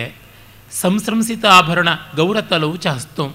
ಕೈಯಿಂದ ಸರಸರನೆ ಕಿತ್ತು ಕೊಟ್ಟಿದ್ದರಿಂದ ಆಭರಣಗಳನ್ನು ಮುಂಗೈ ಎಲ್ಲ ಕೂಡ ಆ ಕೆಂಪು ಬಣ್ಣ ಮತ್ತು ಗೀರು, ಗೆರೆ ಅದೆಲ್ಲ ತೋರ್ತಾ ಇದೆ, ಬಣ್ಣ ಬದಲಾಗಿದೆ.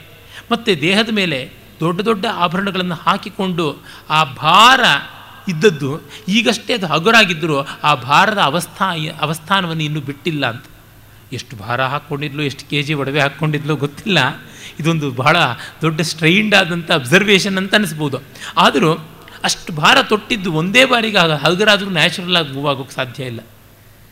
ವಾಚ್ ಕಟ್ಕೊಂಡಿದ್ದವರು ತೆಗೆದಿಟ್ಬಿಟ್ರೆ ಏನೋ ಒಂದು ರೀತಿ ಕಸಿವಿಸಿ ಅನ್ನಿಸ್ತಾ ಇರ್ತದಲ್ಲ, ಆ ರೀತಿಯಾಗಿ ಒಡವೆ ಹಾಕ್ಕೊಂಡಿದ್ದವಳಿಗೆ ಇದ್ದಕ್ಕಿದ್ದಂತೆ ಎಲ್ಲವನ್ನು ಕಳಿಸಿಕೊಟ್ಟಾಗ ಉಂಟಾದ ಖಾಲಿತನ ಮೈಯಲ್ಲಿ ತೋರ್ತಾ ಇದೆ ಅಂತ ಅರ್ಥ ಮಾಡಿಕೊಂಡ್ರೆ ಗೊತ್ತಾಗುತ್ತದೆ, ಎಷ್ಟು ಚೆನ್ನಾಗಿ ರಾಮ ಅಬ್ಸರ್ವ್ ಮಾಡಬಲ್ಲ ಅಂತ. ಇದು ಭಾಸನ ಕೌಶಲ. ಇದು ರಂಗಸ್ಥಳದ ಮೇಲೆ ಪಾತ್ರ ಅಭಿನಯದಿಂದ ತೋರೋಕ್ಕಾಗೋದಿಲ್ಲ, ಮಾತಿಂದ ತೋರೋದಕ್ಕೆ ಸಾಧ್ಯ, ಆ ರೀತಿಯಾದಂಥದ್ದು. ಆದರೆ ರಾಮನಿಗೊಂದು ಚಿಂತೆ. ಏನಂದರೆ ತಂದೆಯ ಶ್ರಾದ್ದ ಹತ್ತಿರ ಬಂದಿದೆ. ಶ್ರಾದ್ದವನ್ನು ರಾಜೋಚಿತವಾಗಿ ಮಾಡೋದಕ್ಕೆ ತನಗಾಗ್ತಾ ಇಲ್ಲ ಅನ್ನುವಂಥ ಸಂತಾಪ. ಇತ್ತ ಇದು ಜನಸ್ಥಾನ. ಶೂರ್ಪಣಕ ಪ್ರಸಂಗ ಎಲ್ಲ ಆಗಿ ಹೋಗಿದೆ. ಶೂರ್ಪಣಕೆಯನ್ನು ರಾಮಲಕ್ಷ್ಮಣರು ಫುಟ್ಬಾಲ್ ಆಡದಂತೆ ಆಡಿ ವಿನೋದದಿಂದ ತಳ್ಳೋದಕ್ಕೆ ನೋಡಿದ್ರು. ಕಡೆಗೆ ಅವಳ ನಾಸಾಚ್ಛೇದನವನ್ನು ಲಕ್ಷ್ಮಣ ಮಾಡಬೇಕಾಯಿತು. ಈ ಅಪ್ರಿಯ ವಾರ್ತೆಯನ್ನೆಲ್ಲ ನಮಗೆ ಭಾಸ ತೋರ್ಪಡಿಸಲ್ಲ. ಕಾರಣ ಲಕ್ಷ್ಮಣನ ಕ್ಯಾರೆಕ್ಟರ್ ಅಸಾಸಿನೇಷನ್ ಆದೀತು ರಾಮ ಪರಿಹಾಸಶೀಲ ಅನ್ನುವಂಥ ರೀತಿ ಅಪಖ್ಯಾತಿ ಬಂದೀತು ಅನ್ನುವುದೆಲ್ಲ ಅವನ ದೃಷ್ಟಿ. ಹೀಗಾಗಿ ನೇರವಾಗಿ ರಾವಣನ ತರ್ತಾ ಇದ್ದಾನೆ. ಅವನನ್ನು ಒಬ್ಬ ತಾಪಸಿ ಸನ್ಯಾಸಿಯ ವೇಷದಲ್ಲಿಯೇ ತರ್ತಾ ಇದ್ದಾನೆ. ಮತ್ತು ಇಲ್ಲಿ ಮಾಯಾಮೃಗ ಬಂದು ಸೀತೆಯನ್ನು ಆಕರ್ಷಿಸುವುದು ಸೀತೆಯ ಮೃಗವನ್ನು ಅಪೇಕ್ಷಿಸೋದು ಅದು ಯಾವುದೂ ಬರೋಲ್ಲ. ಇಲ್ಲಿ ಬರ್ತಕ್ಕಂಥ ಸುವರ್ಣ ಕನಕಸ್ಪೃಶ ಅನ್ನುವಂಥ ಒಂದು ಮೃಗ, ಬಂಗಾರದ ಬಣ್ಣದ ಆ ಜಿಂಕೆ, ಅದು ಹಿಮಾಲಯದಲ್ಲಿ ಮಾತ್ರ ಸಂಚರಿಸುವುದು. ಅದರ ಮಾಂಸ ಪಿತೃಶ್ರಾದ್ದಕ್ಕೆ ತುಂಬ ಯೋಗ್ಯ. ಅದು ಇಲ್ಲಿಗೆ ಬಂದಿದೆ ಅಂತ ರಾವಣ ಹೇಳ್ತಾನೆ. ನಿನ್ನ ತಂದೆಯ ಶ್ರಾದ್ದಕ್ಕೆ ತುಂಬ ದೇವತೆಗಳು ಬಯಸುವಂಥ ಒಂದು ವಿಶೇಷವಾದ, ಮೇಧ್ಯವಾದ ವಸ್ತು ಇದು ಬಂದಿದೆ. ಇದರಿಂದ ಕ್ಷತ್ರಿಯರು ಯೋಗ್ಯವಾದ ಶ್ರಾದ್ದವನ್ನು ಮಾಡಬಹುದು ಅಂತ ಹೇಳ್ತಾನೆ. ಆ ಮೃಗವನ್ನು ಬೆನ್ನತ್ತಿ ರಾಮ ಹೋದಾಗ ಸೀತಾಪರಣ, ಇತ್ತ ಲಕ್ಷ್ಮಣ ಕೂಡ ಶ್ರಾದ್ದ ಕಲ್ಪಕ್ಕಾಗಿ ನಿಮಂತ್ರಣ ಬ್ರಾಹ್ಮಣರಿಗೋಸ್ಕರವಾಗಿ ಅವನು ಹೋಗಿದ್ದಾನೆ. ಬೇರೆ ಬೇರೆ ಆಶ್ರಮಗಳಿಗೆ. ಹಾಗಾಗಿ ಲಕ್ಷ್ಮಣನೂ ಇಲ್ಲ. ಈ ಮೂಲಕವಾಗಿ ಮಾಯಾಮೃಗವನ್ನು ಬೆನ್ನಟ್ಟಿ ಹೋದ ರಾಮ ಸೀತೆಯ ರಕ್ಷಣೆಗಾಗಿ ಲಕ್ಷ್ಮಣನ ಬಿಟ್ಟ. ಆ ಮಾಯಾಮೃಗ, ಹಾ ಲಕ್ಷ್ಮಣ ಅಂತ ಕೂಗಿದಾಗ, ಹಾ ಸೀತೆ ಅಂತ ಅರಚಿದಾಗ, ಲಕ್ಷ್ಮಣ ಸೀತೆ ಇಬ್ಬರ ನಾಮಧೇಯ ಸ್ಮರಣೆಯಿಂದ ಶಂಕಿತಳಾದ ಸೀತೆ ಲಕ್ಷ್ಮಣನ ಕಳಿಸೋದು. ಲಕ್ಷ್ಮಣ ಒಪ್ಪದೇ ಇರೋದು. ಲಕ್ಷ್ಮಣನ ಮೇಲೆ ಆಶಂಕೆಯಿಂದ ಆರೋಪ ಮಾಡುವುದು. ಈ ಎಲ್ಲ ಬರುವಂಥದ್ದನ್ನು ಅವಾಯ್ಡ್ ಮಾಡ್ತಾ ಇದ್ದಾನೆ. ವೈಟ್ ವಾಶ್ ಮಾಡ್ತಾ ಇದ್ದಾನೆ. ಕಥಾ ಸಂವಿಧಾನಕ ಚಮತ್ಕಾರವಾಗಿದೆ. ಮಾನವ ಸ್ವಭಾವ ದರ್ಶನ ಮಾತ್ರ ಆಗ್ತಾ ಇಲ್ಲ. ಆದರೆ ಮಾನವ ಸ್ವಭಾವ ದರ್ಶನ ವಾಲ್ಮೀಕಿಯಲ್ಲೇ ಆಗಿದೆ. ಈ ನಾಟಕ ಯಾಕೆ ಬರೀಬೇಕಾಗಿತ್ತು ಅನ್ನೋ ಪ್ರಶ್ನೆ ಬಂದವರಿಗೆ. ಮತ್ತು ಇದೆಲ್ಲ ಆ ಕಾಲದ ಜನಗಳ ಪ್ರಶ್ನೆ. ವಾಲ್ಮೀಕಿ ರಾಮಾಯಣದಲ್ಲಿ ಈ ಥರದ್ದು ಓಪನ್ ಎಂಡ್ಸ್ ಇವೆ. ಈ ಓಪನ್ ಎಂಡ್ಸು ನಾವು ಕಾವ್ಯಾಸಕ್ತರು ಒಪ್ಪಬಲ್ಲವು. ಆದರೆ ಮತಾಸಕ್ತರು ಒಪ್ಪಲಾರರು. ರಾಮ ಅವತಾರ ಪುರುಷ ಅಂದರೆ ಅವನಿಗಿದು ಗೊತ್ತಿರಲಿಲ್ವ? ಈ ಥರ ಪ್ರಶ್ನೆ ಬರ್ತದೆ. ಸೀತಾದೇವಿ ಸಾಕ್ಷಾತ್ ಲಕ್ಷ್ಮಿ ಆಗಿದ್ದರೆ ಅವಳನ್ನು ರಾವಣ ಮುಟ್ಟೋದಿಕ್ಕಾದರೂ ಹೇಗಾಗುತ್ತೆ? ಈ ಥರ ಪ್ರಶ್ನೆ ಬರುತ್ತೆ ಆಗ ಭೂಮಿಯನ್ನೇ ಬೆಳಗಿಸಿಕೊಂಡು ಹೋದ ಅಂತನ್ನಬೇಕು ಇಲ್ಲ, ಸೀತೆ ಅಂಥವಳು ಸಾಕ್ಷಾತ್ ಮಹಾಲಕ್ಷ್ಮಿ. ಪರಗ್ರಹದಲ್ಲಿ ಒಂದು ವರ್ಷ ಇರುವಂಥ ಹಿಂಸೆ ಅಂದರೆ ಅವಳಿಗೆ ಎಂಥದ್ದು ಇಲ್ಲ. ಇಲ್ಲ, ಅವಳು ವೇದವತಿ ಅಂತ ಮತ್ತೊಬ್ಬಳು ಡೂಪ್ಲಿಕೇಟ್ ಹೋಗಿದ್ದು. ಒರಿಜಿನಲ್ ಬೇರೆ ಕಡೆ ಇದ್ದಳು. ಈ ರೀತಿಯಾದ ಇಂಟರ್ಪ್ರಿಟೇಷನ್ಸ್ ಎಲ್ಲ ನಾವು ನೋಡ್ತೀವಿ. ಮುಂದೆ ಎಷ್ಟೋ ಕಥೆಗಳಲ್ಲಿ ಬಂದದ್ದು ನೋಡ್ತೀವಿ. ಪಾದ್ಮಾದಿ ಪುರಾಣಗಳಲ್ಲಿ ಬಂದದ್ದು ನೋಡ್ತೀವಿ. ಮಧ್ವಾಚಾರ್ಯರ ಮಹಾಭಾರತ ತಾತ್ಪರ್ಯ ನಿರ್ಣಯದಲ್ಲಿ ನೋಡ್ತೀವಿ. ಇನ್ನೂ ಹಲವು ನಾಟಕಗಳಲ್ಲಿ ನೋಡ್ತೀವಿ. ನಮ್ಮ ಕನ್ನಡದ ತೊರವೆ ರಾಮಾಯಣ ಇತ್ಯಾದಿಗಳಲ್ಲಿ ನೋಡ್ತೀವಿ. ಜೈನ ರಾಮಾಯಣಗಳಲ್ಲಿ ಇನ್ನೂ ನೋಡ್ತೀವಿ. ರಾಮ ಜಿನ್ನನಾಗುವಂಥವನು ಹಾಗಾಗಿ ಅವನು ಹಿಂಸೆ ಮಾಡುವಂತೆ ಇಲ್ಲ. ಅದಕ್ಕಾಗಿ ರಾವಣ ವಧೆಯನ್ನು ರಾಮ ಮಾಡೋದಿಲ್ಲ ಲಕ್ಷ್ಮಣ ಮಾಡ್ತಾನೆ. ಸರಿ ನಾನು ಕೊಲ್ಲಿಲ್ಲ, ನನ್ನ ಕತ್ತಿ ಕೊಲ್ತು. ನಾನು ಶೂಟ್ ಮಾಡಲಿಲ್ಲ, ನನ್ನ ತುಪಾಕಿ ಅಲ್ವ ಶೂಟ್ ಮಾಡಿದ್ದು ಅಂತ. ಹಿಂಸೆ ಹಿಂಸೆಯೇ ತಾನೆ, ರಾಮ ಮಾಡಿದ್ರೇನು ಲಕ್ಷ್ಮಣ ಮಾಡಿದ್ರೇನು ಇಷ್ಟು ಮಟ್ಟಿಗೆ ಜಾಣ್ಮೆ ವಿಮಲ ಸೂರಿಗೂ ಗೊತ್ತಾಗಲಿಲ್ಲ, ನಾಗಚಂದ್ರನಿಗೂ ಗೊತ್ತಾಗಲಿಲ್ಲ. ಆದರೆ ನಮಗೆ ಇವತ್ತು ಆಧುನಿಕ ವಿಜ್ಞಾನ ಇತ್ಯಾದಿಗಳೆಲ್ಲ ಗೋಚರವಾದವರಿಗೆ, ಮಾನವ ಸ್ವಭಾವದಲ್ಲಿ ಯಾವುದೇ ಮಿಸ್ಟಿಸಮ್ ಇಲ್ಲ ಅಂತ ಗೊತ್ತಾದವರಿಗೆ, ಇಲ್ಲಿ ಏನು ವೈಟ್ ವಾಶ್ ಮಾಡಬೇಕಾಗಿಲ್ಲ ಅಂತ ಗೊತ್ತಾದವರಿಗೆ, ಜಗತ್ತನ್ನೇ ಹಾಗೆ ಕಾವ್ಯವಾಗಿ ನೋಡಬಹುದು ಹಾಗಿದ್ದಾಗ ರಾಮಾಯಣವೂ ಬೇಕಾಗಲ್ಲ, ಮಹಾಭಾರತವೂ ಬೇಕಾಗಲ್ಲ. ನಮ್ಮ ನಮ್ಮ ಕುಟುಂಬಗಳ ಬೀದಿ ಬೀದಿಯ ರಾಮಾಯಣಗಳೇ ಸಾಕಾಗುತ್ತದೆ, ಮಹಾಭಾರತವೇ ಬೇಕಾಗುತ್ತದೆ. ಆದರೆ ಆ ಕಾಲದ ಜನಕ್ಕೆ ಇಂತಿಂಥದ್ದು ಬೇಕು. ಆ ಕಾಲದ ಯಾಕೆ? ಈ ಕಾಲದವ್ರಿಗೂ ಬೇಕು ಅನ್ನೋದಕ್ಕೆ ನನ್ನ ಹತ್ರಕ್ಕೆ ಮುಕ್ಕಾಲು ಮೂರು ವಿಸೆ ಪಾಲು ಜನ ಪ್ರಶ್ನೆಗಳು ಕೇಳ್ಕೊಂಡು ಬರೋದೆಲ್ಲ ಇಂಥದ್ದೇನೆ. ಸೀತೆನ ಲಕ್ಷ್ಮಣ ಯಾತಕ್ಕೆ ಬೈಲಿಲ್ಲ, ಲಕ್ಷ್ಮಣನ ಯಾತಕ್ಕೆ ಸೀತೆ ಬೈದಳು. ಅದು ಸರಿನಾ ಅಂತನ್ನುವಂಥದ್ದು. ಸೀತೆಯ ಪರಿತ್ಯಾಗ ನ್ಯಾಯವ, ಅನ್ಯಾಯವ ಅಂತ. ರಾಮನಿಗೆ ಇನ್ನೇನು ಗತಿ ಕಾಣಲಿಲ್ಲಪ್ಪ, ಅವನು ಮನುಷ್ಯನೇ ಮಾಡ್ದ. ಅಷ್ಟೇ. ಅಂತಂದರೆ ಒಪ್ಪಿಗೆ ಆಗೋಲ್ಲ. ರಾಮ ಮರ್ಯಾದ ಪುರುಷೋತ್ತಮ ಅಲ್ವ?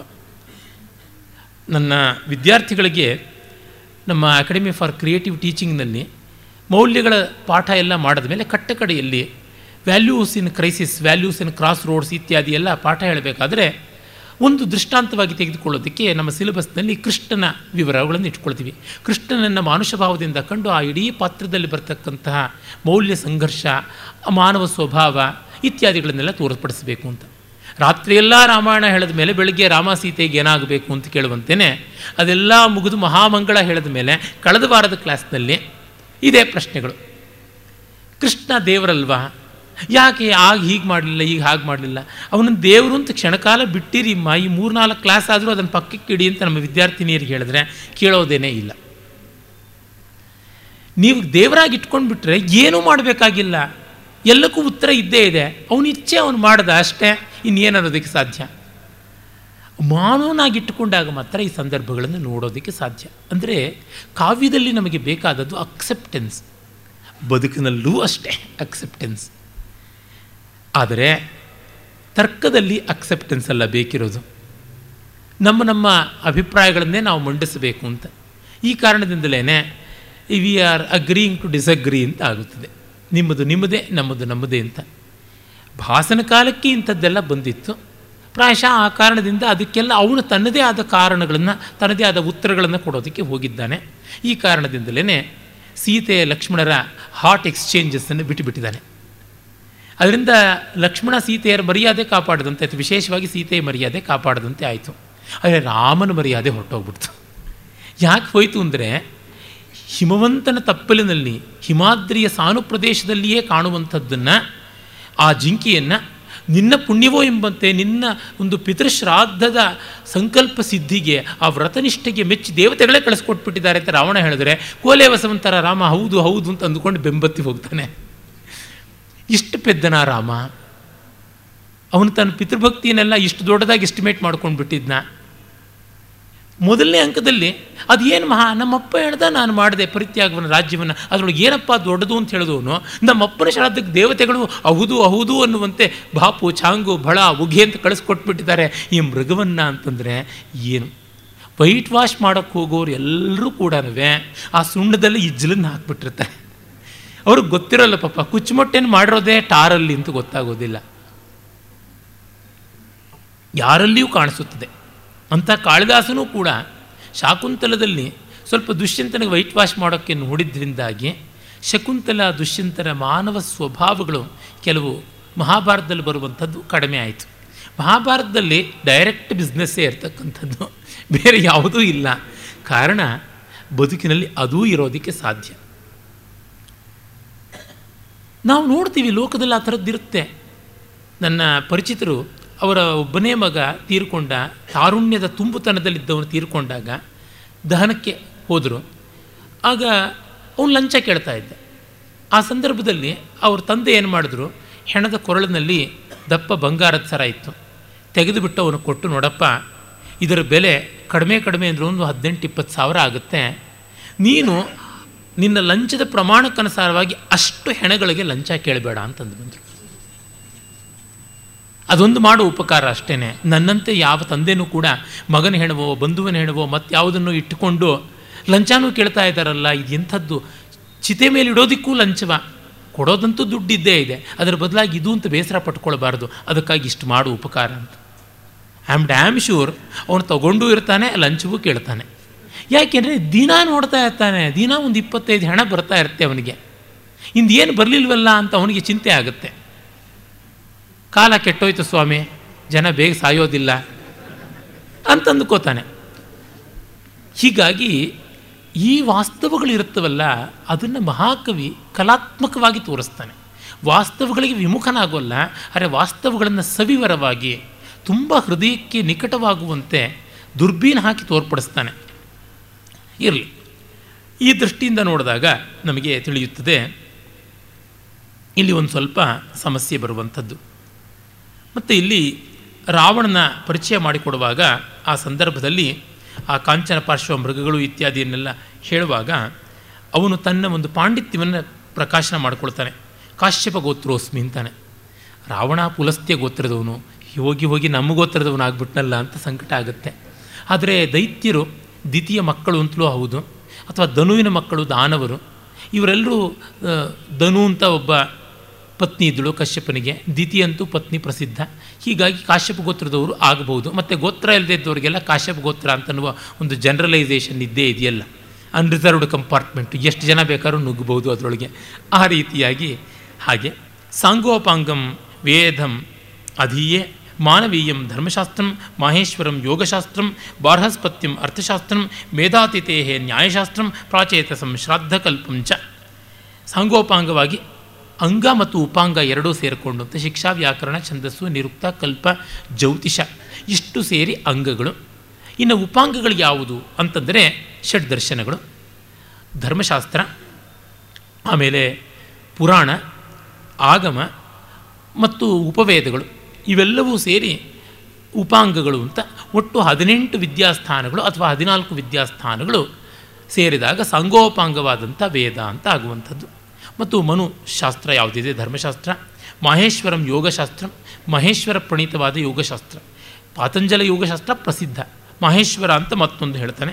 ಬಾರ್ಹಸ್ಪತ್ಯಮ ಅರ್ಥಶಾಸ್ತ್ರ ಕೌಟಿಲ್ಯ ಅರ್ಥಶಾಸ್ತ್ರ ಗೊತ್ತು. ಆದರೆ ಅದಕ್ಕೂ ಪ್ರಾಚೀನವಾದದ್ದು ಬೃಹಸ್ಪತಿ ಅರ್ಥಶಾಸ್ತ್ರ ಅಂತ ಕೌಟಿಲ್ಯನೇ ಹೇಳ್ತಾನೆ. ಮೇಧಾತಿಥಿಯ ನ್ಯಾಯಶಾಸ್ತ್ರ ಅಂತ. ನಮಗೆ ಗೊತ್ತಿರುವುದು ಗೌತಮ ನ್ಯಾಯಶಾಸ್ತ್ರ. ಮೇಧಾತಿಥಿಯದು ಇನ್ನೂ ಒಂದು ಪ್ರಾಚೀನವಾದದ್ದಿತ್ತು ಅಂತ. ಪ್ರಾಚೇತಸಂ ಶ್ರಾದ್ದಕಲ್ಪಂ. ಅಂದರೆ ವರುಣ ಪ್ರಣೀತವಾದದ್ದು ವಾರುಣೇಯವಾದದ್ದು ಅಂತ, ಅಥವಾ ವಾಲ್ಮೀಕಿ ಬರೆದಂಥದ್ದು ಅಂತ. ವಾಲ್ಮೀಕಿ ಗಣಿತಂ ಅಂತ ಒಂದು ಗಣಿತ ಇದೆ ಅಂತ ಭರದ್ವಾಜ ವೈಮಾನಿಕ ಶಾಸ್ತ್ರದಲ್ಲಿ ಉಲ್ಲೇಖ ಬರುತ್ತೆ. ನಮ್ಮ ಪುಣ್ಯ, ವಾಲ್ಮೀಕಿ ರಾಮಾಯಣ ಮಾತ್ರ ಒಂದು ಬರೆದು ಬಚಾವಾಗಿದೆ.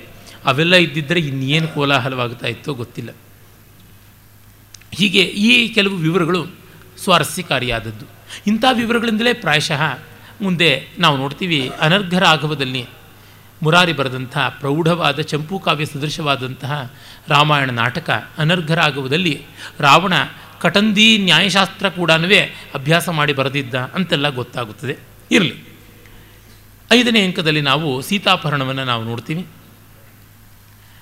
ರಾವಣ ಸೀತೆಯನ್ನು ಅಪಹರಣ ಮಾಡಿಕೊಂಡು ಹೋಗ್ತಾನೆ.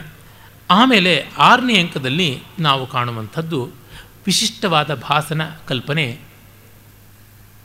ಅದೆಂದರೆ ಸೀತಾಪಹರಣದ ವಾರ್ತೆ ಸುಮಂತ್ರನ ಮೂಲಕ ಭರತನಿಗೆ ತಿಳಿಯುತ್ತದೆ. ಭರತ ವಾಲ್ಮೀಕಿ ರಾಮಾಯಣದ ಭರತನಂತೆ ಪಾದುಕೆ ತಗೊಂಡು ಕ್ವಾಯೆಟ್ಟಾಗಿ ಹೋಗಿಬಿಡೋದಿಲ್ಲ. ಮತ್ತೆ ಮತ್ತೆ ತಿಂಗಳ ತಿಂಗಳಿಗೂ ಕೂಡ ಮೆಸೆಂಜರ್ಸನ್ನು ಕಳಿಸಿ ಸಂದೇಶವಾಹಕರ ಮೂಲಕವಾಗಿ ರಾಮನ ಮತ್ತು ಲಕ್ಷ್ಮಣಾದಿಗಳ ಕ್ಷೇಮವನ್ನು, ಯೋಗವನ್ನು ವಿಚಾರಿಸ್ಕೊಳ್ತಾ ಇರ್ತಾನೆ. ಹಾಗಾಗಿ ಇಂದ್ರನಂತೆ ಹೋದಂಥ ದೂತ ಬರ್ತಾನೆ ಸುಮಂತ ಬರ್ತಾನೆ, ಬಂದ ತಕ್ಷಣವೇ ಗೊತ್ತಾಗುತ್ತದೆ ಸೀತಾಪರಣ ಆಗಿದೆ ಅನ್ನುವಂಥದ್ದು. ಅದಕ್ಕೆ ಮುನ್ನ ಒಂದು ವಿಷ್ಕಂಭಕ ಕೂಡ ಉಂಟು. ಆ ವಿಷ್ಕಂಭಕದಲ್ಲಿ ನಾವು ಸೀತಾಪಹಾರ ಮತ್ತು ಜಟಾಯುವನ ಪರಾಕ್ರಮ ಇತ್ಯಾದಿಗಳನ್ನೆಲ್ಲವನ್ನು ಕೂಡ ನೋಡ್ತೀವಿ. ಆ ಮೂಲಕವಾಗಿ ಒಂದು ಕರುಣರಸದ್ದೇ ಪ್ರಾಶಸ್ತ್ಯ ಇರುವ ನಾಟಕದಲ್ಲಿ ವೀರದ ಎಳೆಯನ್ನು, ತ್ಯಾಗದ ಎಳೆಯನ್ನು, ಆ ಯುದ್ಧವೀರದ ಸ್ವಾರಸ್ಯವನ್ನು ಸ್ವಲ್ಪ ಕೊಟ್ಟಿದ್ದಾನೆ. ಈ ಇಡೀ ನಾಟಕ ಕರುಣದ ಬೇರೆ ಬೇರೆ ಆಯಾಮಗಳನ್ನು ಒಳಗೊಂಡದ್ದು. ಮೊದಲನೇ ಅಂಕದಲ್ಲಿ ನಾವು ಕಾಣುವಂಥದ್ದು ಮಕ್ಕಳು ತಂದೆಯ ಬಗ್ಗೆ ವರ್ತಿಸುವ ರೀತಿಯಲ್ಲಿರುವ ವಾತ್ಸಲ್ಯದ ಎಳೆ ಕಾರುಣ್ಯ. ಎರಡನೇ ಅಂಕದಲ್ಲಿ ಸಂಪೂರ್ಣವಾಗಿ ವಿಯೋಗದ ಶೋಕ ಆ ಕಾರುಣ್ಯ ದಶರಥ ಅನುಭವಿಸುವಂಥದ್ದು. ಮೂರನೇ ಅಂಕದಲ್ಲಿ ಭರತ ತನ್ನ ತಾಯಿಯ ಅಪರಾಧಕ್ಕಾಗಿ ಮತ್ತು ತಂದೆಯ ಸಾವಿಗಾಗಿ, ಅಣ್ಣನ ವನವಾಸಕ್ಕಾಗಿ ದುಃಖಿಸುವಂಥ ಸಂಪೂರ್ಣವಾದ ಭರತನ ಸಂಕಟ. ನಾಲ್ಕನೇ ಅಂಕದಲ್ಲಿ ಭರತ, ರಾಮ ಇತ್ಯಾದಿಗಳ ಸ್ನೇಹಪೂರ್ಣವಾದಂಥ ವಿಯೋಗದ, ಸಂಯೋಗದ, ಈ ಸಂವಿಧಾನಕದ ವ್ಯಥೆಯ ಒಂದು ಕಾರುಣ್ಯ. ಐದನೇ ಅಂಕದಲ್ಲಿ ಶ್ರಾದ್ದ ಮಾಡೋದಕ್ಕೆ ಅವಕಾಶ ಇಲ್ಲ ಅಂತ ರಾಮ ಒದ್ದಾಡುವುದು. ಆ ಮೂಲಕ ಪರಿಹಾರ ಒಂದು ಸಿಕ್ತು ಅನ್ನುವ ಒಂದು ಅದ್ಭುತದ ಎಳೆ. ಜೊತೆಗೆ ಸೀತಾಪರಣದ ಒಂದು ಕಾರುಣ್ಯ, ಸೀತೆಯ ಸಂಕಟ ವಿವಲತೆ ಹೀಗೆ ಸೀತಾರಾಮರ ವಿರಹದ ಮೂಲಕವಾಗಿ ಬಂದೊದಗತಕ್ಕಂಥ ಒಂದು ಕಾರುಣ್ಯ.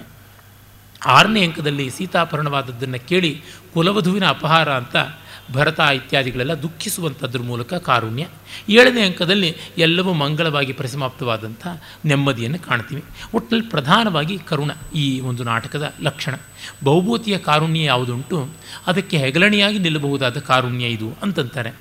ಅಂದರೆ ಬಹುಭೂತಿಯ ಕಾರುಣ್ಯದಲ್ಲಿ ತುಂಬ ಉತ್ಕೃಷ್ಟವಾದ, ಕಾವ್ಯಮಯವಾದ ವರ್ಣನೆಗಳು ಬರ್ತವೆ ಇಲ್ಲಿ ವರ್ಣನೆಗಳು ಜಾಸ್ತಿ ಇಲ್ಲ. ಎಲ್ಲವೂ ಕೂಡ ಸಂವಾದವೇ ಆಗಿದೆ. ಅದು ಕಥಾನಕವನ್ನು ಒಳ್ಳೆಯ ರೀತಿಯಲ್ಲಿ ಪಾತ್ರ ಚಿತ್ರಣವನ್ನು ಸ್ಫುಟವಾಗುವಂತೆ ಮಾಡಿದೆ. ಈ ಆರನೇ ಅಂಕದಲ್ಲಿ ಕಂಚುಕಿ ಪ್ರತಿಹಾರಿ ಎಲ್ಲರೂ ಬಂದ ಮೇಲೆ ಆ ಸೀತಾಪಹಾರದ ವಾರ್ತೆ ನಮಗೆ ಗೊತ್ತಾಗುತ್ತದೆ. ಸುಮಂತ್ರ ಹೇಳ್ತಾನೆ, ಕುತಃ ಕ್ರೋಧೋ ವಿನೀತಾನಾಂ ಲಜ್ಜಾವಾ ಕೃತಚೇತಸ ಮಯ ದೃಷ್ಟಂ ತು ತಚ್ಛೂನ್ಯಂ ತೈರ್ವಿಹೀನಂ ತಪೋವನಂ. ಚೆನ್ನಾಗಿದ್ದಾರ? ಅಣ್ಣ, ಅತ್ತಿಗೆ, ಮತ್ತು ಲಕ್ಷ್ಮಣ ಅಂತ ಕೇಳಿದ್ರೆ ಏನು ಮಾಡೋದು? ಯಾವುದೂ ಇಲ್ಲ. ಅಲ್ಲೆಲ್ಲ ಖಾಲಿ ಆಗಿಬಿಟ್ಟಿತ್ತು. ತಪೋವನವೇ ಶೂನ್ಯವಾಗಿತ್ತು ಅಂತ. ಕೊಗತ ಇತಿ ಶ್ರುತಃ ಎಲ್ಲಿಗೆ ಹೋದರು ಅಂತಂದರೆ ಕಿಷ್ಕಿಂದೆಗೆ ಹೋದರು. ಹೀಗಾಯಿತು ಅಂತ ಸೀತಾಭರಣದ ವಾರ್ತೆ ಇದನ್ನೆಲ್ಲವನ್ನು ಹೇಳ್ತಾ ಬರ್ತಾನೆ. ವಾಲ್ಮೀಕಿ ರಾಮಾಯಣದಲ್ಲಿ ಭರತ ಮತ್ತೆ ಮತ್ತೆ ಬಂದಾನು ಅನ್ನೋದಕ್ಕೋಸ್ಕರವೇ ಚಿತ್ರಕೂಟದಿಂದ ಪಂಚವಟಿಗೆ ರಾಮ ಬಂದಿದ್ದು ಅಂತ ಬರುತ್ತೆ. ಇಲ್ಲಿ ಹಾಗೆ ಮಾಡಿಲ್ಲ.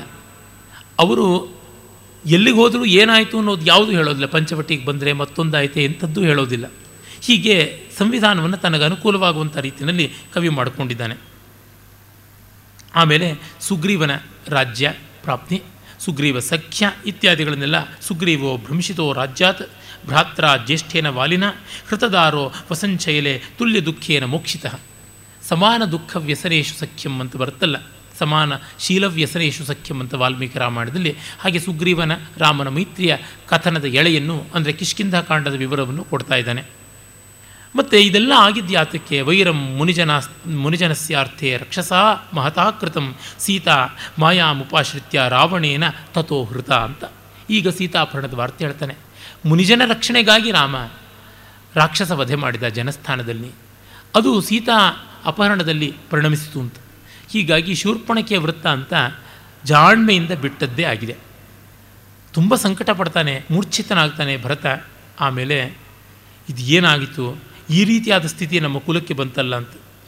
ಅಷ್ಟೊತ್ತಿಗೆ ತಾಯಿ ಬರ್ತಾಳೆ ಅನ್ನುವಂಥದ್ದು ಗೊತ್ತಾಗುತ್ತದೆ. ಅಂದರೆ ಕೈಕೇಯಿ ಬರುವಂಥದ್ದು. ಕೈಕೇಯಿ ಪ್ರತಿಹಾರಿಯ ಜೊತೆಗೆ ಮಾತಾಡಿಕೊಂಡು ಬರ್ತಾಳೆ. ರಾಮನ ಕಡೆಯಿಂದ ದೂತ ಬಂದಿದ್ದಾನೆ ಅಂದರೆ ಏನಿರಬಹುದು ಸುದ್ದಿ ಅಂತ ಹೇಳ್ಬಿಟ್ಟು ಬರ್ತಾಳೆ. ಆಗ ಬಂದಿಯಾ? ನಿನಗೆ ಸಂತೋಷವಾಗುವಂಥ ಸುದ್ದಿ ಒಂದಿದೆ. ಅತಃ ಪರಂ ಪ್ರಿಯಂ ನಿವೇದಯಾಮಿ, ಅತ್ರ ಭವತ್ತಿ ಅಂತ ಹೇಳ್ಬಿಟ್ಟಂತಾನೆ. ಆ ವ್ಯಂಗ್ಯ ನೋಡಿ. ಜಾತ, ಅಪಿ ಕೌಸಲ್ಯ ಸುಮಿತ್ರಾಚ ಶಬ್ದಾಭೈತವ್ಯ? ಕೌಸಲ್ಯ ಸುಮಿತ್ರೇನೋ ಕರೆಸೋಣ ಆಗಿದ್ರೆ ಒಳ್ಳೆ ಮಾತಾದರೆ ಅಂತ. ನಕಲು ತಾಭ್ಯಾಂ ಶ್ರೋತವ್ಯಂ, ಅವ್ರು ಕೇಳುವಂಥದ್ದಲ್ಲ ಅಂತ. ಏನಿದು? ಅಂತ ಅವಳು ಕೇಳ್ತಾಳೆ ಫಣಜಾತ ಯ ಸ್ವರಾಜ್ಯಂ ಪರಿತ್ಯಜ್ಯ. ತ್ವನ್ನಿಯೋಗಾದ್ ವನಂ ಗತಃ ತಸ್ಯ ಭಾರ್ಯ ಹೃತ ಸೀತ ಪರ್ಯಾಪ್ತಸ್ಥೆ ಮನೋರಥಃ. ಯಾರ ರಾಜ್ಯ ಕಿತ್ಕೊಂಡು ಕಾಡಕ್ಕೆ ಕಳಿಸಿದ್ಯೋ ಅವನ ಹೆಂಡತಿಯನ್ನು ಯಾರೋ ಕದ್ದುಬಿಟ್ರು. ಇನ್ನು ನಿನ್ನ ಆಸೆ ಪೂರ್ತಿ ಆಯ್ತಾ? ಅಂತ ಹೇಳ್ಬಿಟ್ಟಂತಾನೆ. ಈ ಅನುಷ್ಠುಪ್ ಛಂದಸ್ಸಿನ ತೀವ್ರತೆ ನೋಡಿ ತುಂಬ ಬಳಸಿಕೊಂಡಿದ್ದಾನೆ. ಇಲ್ಲಿ ಅತಿ ಹೆಚ್ಚು ಬಳಸಿಕೊಂಡಿರುವಂಥದ್ದು ಅನುಷ್ಠುಪ್ಪು. ಆಮೇಲೆ ವಸಂತ ತಿಲಕ, ಆರ್ಯ, ಛಂದಸ್ಸುಗಳು. ಭಾಳ ಸೊಗಸಾಗಿ ಬಳಸ್ಕೊಂಡಿದ್ದಾನೆ. ಕೈ ಕೇಳ್ತಾಳೆ, ಅಯ್ಯೋ, ಇದೇನು? ಅಂತ. ಭರತ ಹೇಳ್ತಾನೆ ಹಂತ ಭೋಹೋ ಸತ್ವಯುಕ್ತಾನಾಂ ಇಕ್ಷ್ವಾಕೂಣಾಂ ಮನಸ್ವಿನಾಂ ವಧು ಪ್ರದರ್ಶನಂ ಪ್ರಾಪ್ತಂ ಪ್ರಾಪ್ಯಾತ್ರ ಭವತೀಂ ವಧೂಂ. ನೀನು ಈ ಮನೆಗೆ ಸೊಸೆಯಾಗಿ ಬಂದ ಮೇಲೆ ಈ ಮನೆಯ ಸೊಸೆಯನ್ನು ಯಾರೋ ಕದ್ದೊಯ್ಯುವಂತೆ ಆಯಿತು. ನಿನ್ನ ಪಾದ ಪ್ರವೇಶದ ಒಂದು ಫಲ ಅಂತಂತಾನೆ. ಆ ಮಾತುಗಳನ್ನು ನೋಡಿ ಎಷ್ಟು ಶಕ್ತವಾಗಿ ಬಳಸ್ತಾನೆ ಅಂತ. ಭಾಸನಲ್ಲಿಯೇ ನಾವು ಸಂಸ್ಕೃತದ ವಾಗ್ರೂಢಿ ನಿಸರ್ಗ ಸಹಜವಾಗಿ ಸುಂದರವಾಗಿ ಸಶಕ್ತವಾಗಿ ಬರುವುದನ್ನು ನೋಡ್ತೀವಿ. ಸಂಸ್ಕೃತವನ್ನು ಈ ಥರ ಬಳಸುವುದು ಕಷ್ಟ. ನೋಡೋದಕ್ಕೆ ತುಂಬ ಸುಲಭ, ಅರೆ ಭಾಳ ಕಷ್ಟ. ಇದು ಒಬ್ಬ ಕವಿ ದಕ್ಕಿದ್ರೆ ಸಾಕು, ಅವನು ಪುಣ್ಯಶಾಲಿ ಅಂತ ಅನಿಸ್ಕೊಳ್ತಾನೆ. ಪಂಚತಂತ್ರದ ಸಂಸ್ಕೃತ, ಕಾಳಿದಾಸನ ನಾಟಕಗಳ ಗದ್ಯದ ಸಂಸ್ಕೃತ, ಕುಮಾರ ಸಂಭವ ಮೇಘದೂತಗಳ ಸಂಸ್ಕೃತ, ಹಾಗೆ ಈ ಭಾಸನ ನಾಟಕಗಳ ಸಂಸ್ಕೃತ. ಮೃಚ್ಛಕಟಿಕದ ಸಂಸ್ಕೃತ. ಇದು ಬಂದರೆ ಸಾಕು ಸಂಸ್ಕೃತ ಸಂಭಾಷಣಶೀಲವಾದದ್ದು ಉಜ್ವಲವಾದದ್ದು ಅಂತ ಗೊತ್ತಾಗುತ್ತದೆ. ಆಗ ಸೀ ಕೈಕೇಯಿ ಅಂದುಕೋತಾಳೆ "ಆ, ಈಗ ಬಂತು ಕಾಲ ನಾನು ಯಾಕೆ ಇದನ್ನು ಮಾಡಿದೆ ಅಂತ ಹೇಳೋದಿಕ್ಕೆ? ಅಂತ ಹೇಳ್ಬಿಟ್ಟು ಅವಳು ಈಗ ಹೇಳ್ತಾಳೆ ನಾನು ಹೇಳ್ತೀನಪ್ಪ ನಿನ್ನ ತಂದೆಗೆ ಶಾಪ ಇತ್ತು ಅಂತ ಋಷಿ ಶಾಪದ ಕಥೆಯನ್ನು ಹೇಳ್ತಾಳೆ.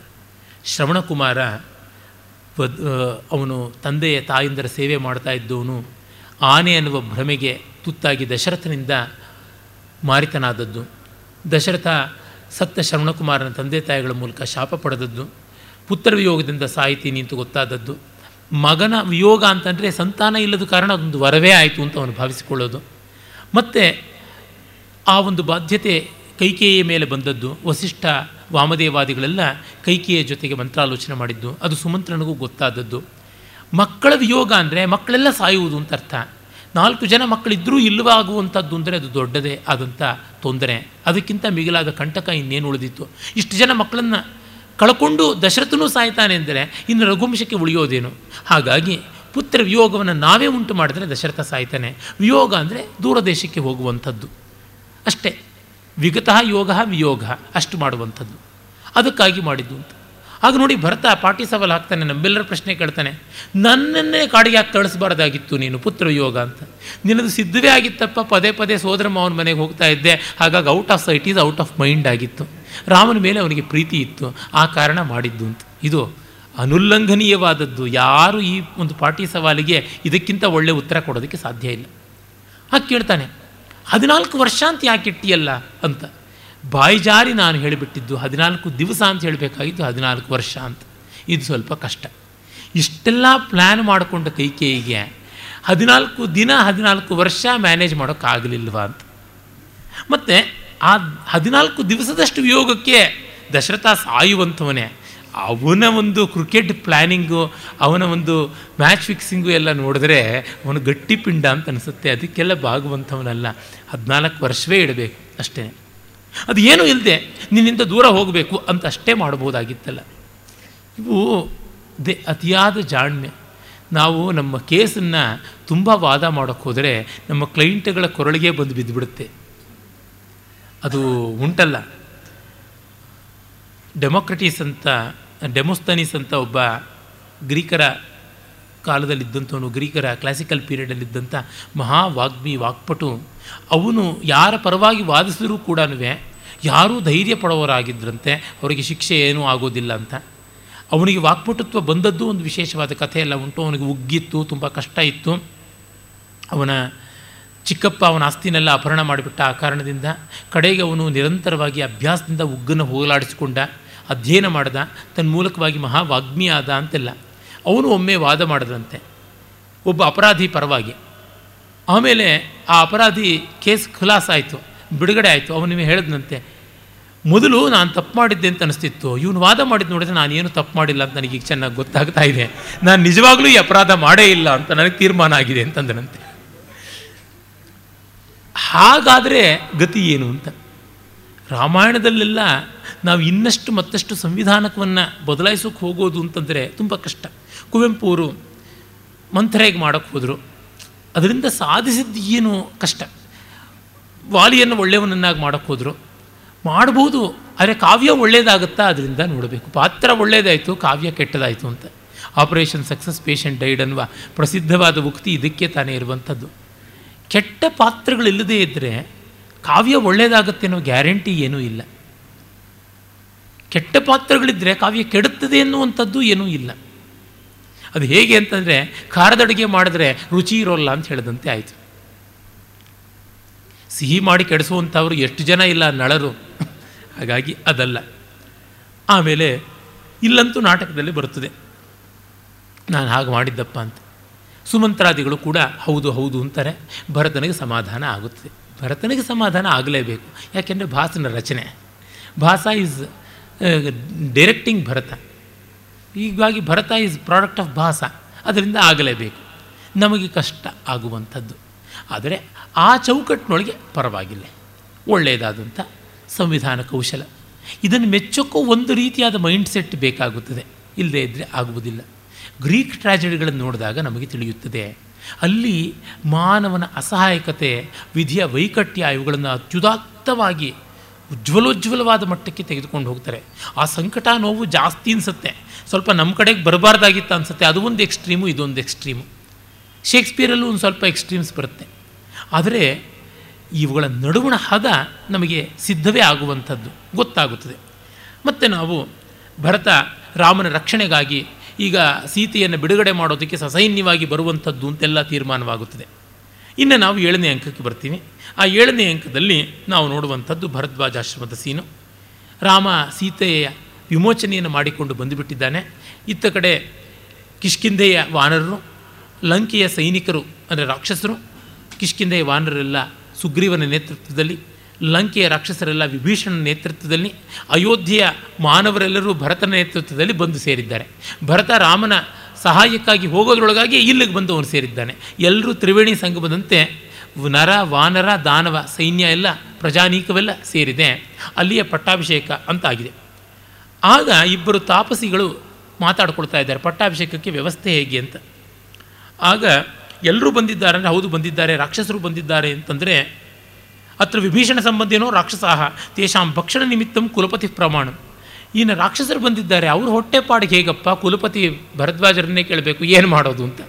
ಅವರು ಮನುಷ್ಯರನ್ನೇ ಅಯೋಧ್ಯ ಪ್ರಜೆಗಳನ್ನೇ ಆರಾಮಕ್ಕೆ ಇಟ್ಕೊಂಡು ಬಿಟ್ಟರೆ ನಮಗೆ ಬಂದಿದ್ದೇ ಒಳ್ಳೆ, ಇವರೇ ಬಂದಿದ್ದು ಆಹಾರವಾಯಿತು ಅಂತಂದರೆ ಗತಿ ಏನು ಅಂತ.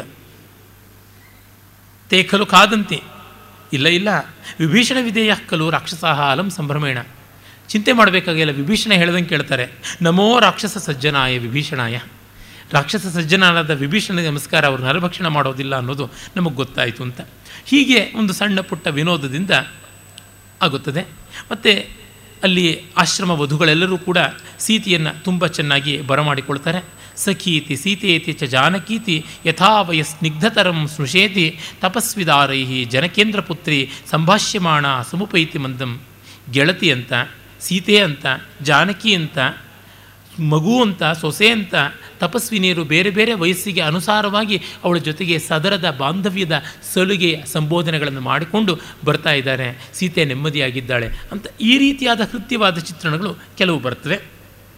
ಆಮೇಲೆ ಎಲ್ಲರೂ ಕೂಡ ಪುಷ್ಪಕ ವಿಮಾನದಿಂದ ಇಳುತಂದು ಪ್ರಜೆಗಳು ಎಲ್ಲರೂ ಬರ್ತಾರೆ. ಯಾಕೆಂದರೆ ರಾಮಪಟ್ಟಾಭಿಷೇಕ ಆಗಬೇಕಲ್ಲ. ಆಗಬೇಕು ಅಂದರೆ ಎಲ್ಲ ಜನಗಳು ಅಲ್ಲಿಗೆ ಬರಬೇಕು. ಭರದ್ವಾಜರು ಎಲ್ಲ ಹೇಳ್ತಾರೆ, ನಮ್ಮ ಕಣ್ಣೆದರಿಗೆ ಆಗಲಿ ರಾಮನ ಪಟ್ಟಾಭಿಷೇಕ ಅಂತ. ಹೀಗಾಗಿ ಆ ವನವಾಸದ ಆ ಅವಧಿ ಮುಗಿದ ಮೇಲೆ ವನದಲ್ಲಿಯೇ ರಾಮನ ಪಟ್ಟಾಭಿಷೇಕ ಆಗುತ್ತದೆ. ಪಟ್ಟಾಭಿಷೇಕ ಆದಮೇಲೆ ಯಥಾ ರಾಮಶ್ಚ ಜಾನಕ್ಯ ಬಂಧುಭಿಶ್ಚ ಸಮಾಗತಃ ತಥಾ ಲಕ್ಷ್ಮ್ಯಾ ಸಮಾಯುಕ್ತೋ ರಾಜ ಭೂಮಿಂ ಪ್ರಶಾಸ್ತುನಃ ಅಂಥೇಳಿ ರಾಮ ಸೀತೆಯಿಂದ ಒಡಗೂಡಿದಂತೆ ನಮ್ಮ ರಾಜನು ಲಕ್ಷ್ಮಿಯಿಂದ ಸಂಪತ್ತಿಯಿಂದ ಒಡಗೂಡಿ ಭೂಮಿಯನ್ನು ಕ್ಷೇಮವಾಗಿ ಪಾಲಿಸಲಿ ಎನ್ನುವ ಭರತವಾಕ್ಯದಿಂದ ಮುಗಿಯುತ್ತದೆ. ಸಂಕ್ಷಿಪ್ತದಲ್ಲಿ ರೂಪಕ ಪರಿಚಯ ಮಾಡಿಕೊಟ್ಟಿದ್ದೀನಿ. ಸಾರವತ್ತಾದ ಅಂಶಗಳನ್ನು ಯಾವುದನ್ನು ಬಿಟ್ಟಿಲ್ಲ. ಒಂದೆರಡು ಮಾತುಗಳು, ಶ್ಲೋಕಗಳು ಚೆನ್ನಾಗಿರುವ ಇವೆ ನಾಟಕ ಓದುವುದಕ್ಕೆ ಈ ಉಪಕ್ರಮ ಸಾಕಾದೀತು. ಇಷ್ಟಾದರೆ ನಾಟಕದ ಆಸ್ಥೆ ತಮ್ಮಲ್ಲಿ ಉಂಟಾದರೆ ನನ್ನ ಕೆಲಸ ಮುಗೀತು. ನಾಳೆ ಅಭಿಷೇಕ ನಾಟಕವನ್ನು ನೋಡಿದರೆ ಭಾಸನ ರಾಮಾಯಣ ನಾಟಕಗಳ ಚಕ್ರ ಮುಗಿಯುತ್ತದೆ. ಮುಂದೆ ನಾವು ಇನ್ನಷ್ಟು ಕಾಣೋಣ. ನಮಸ್ಕಾರ.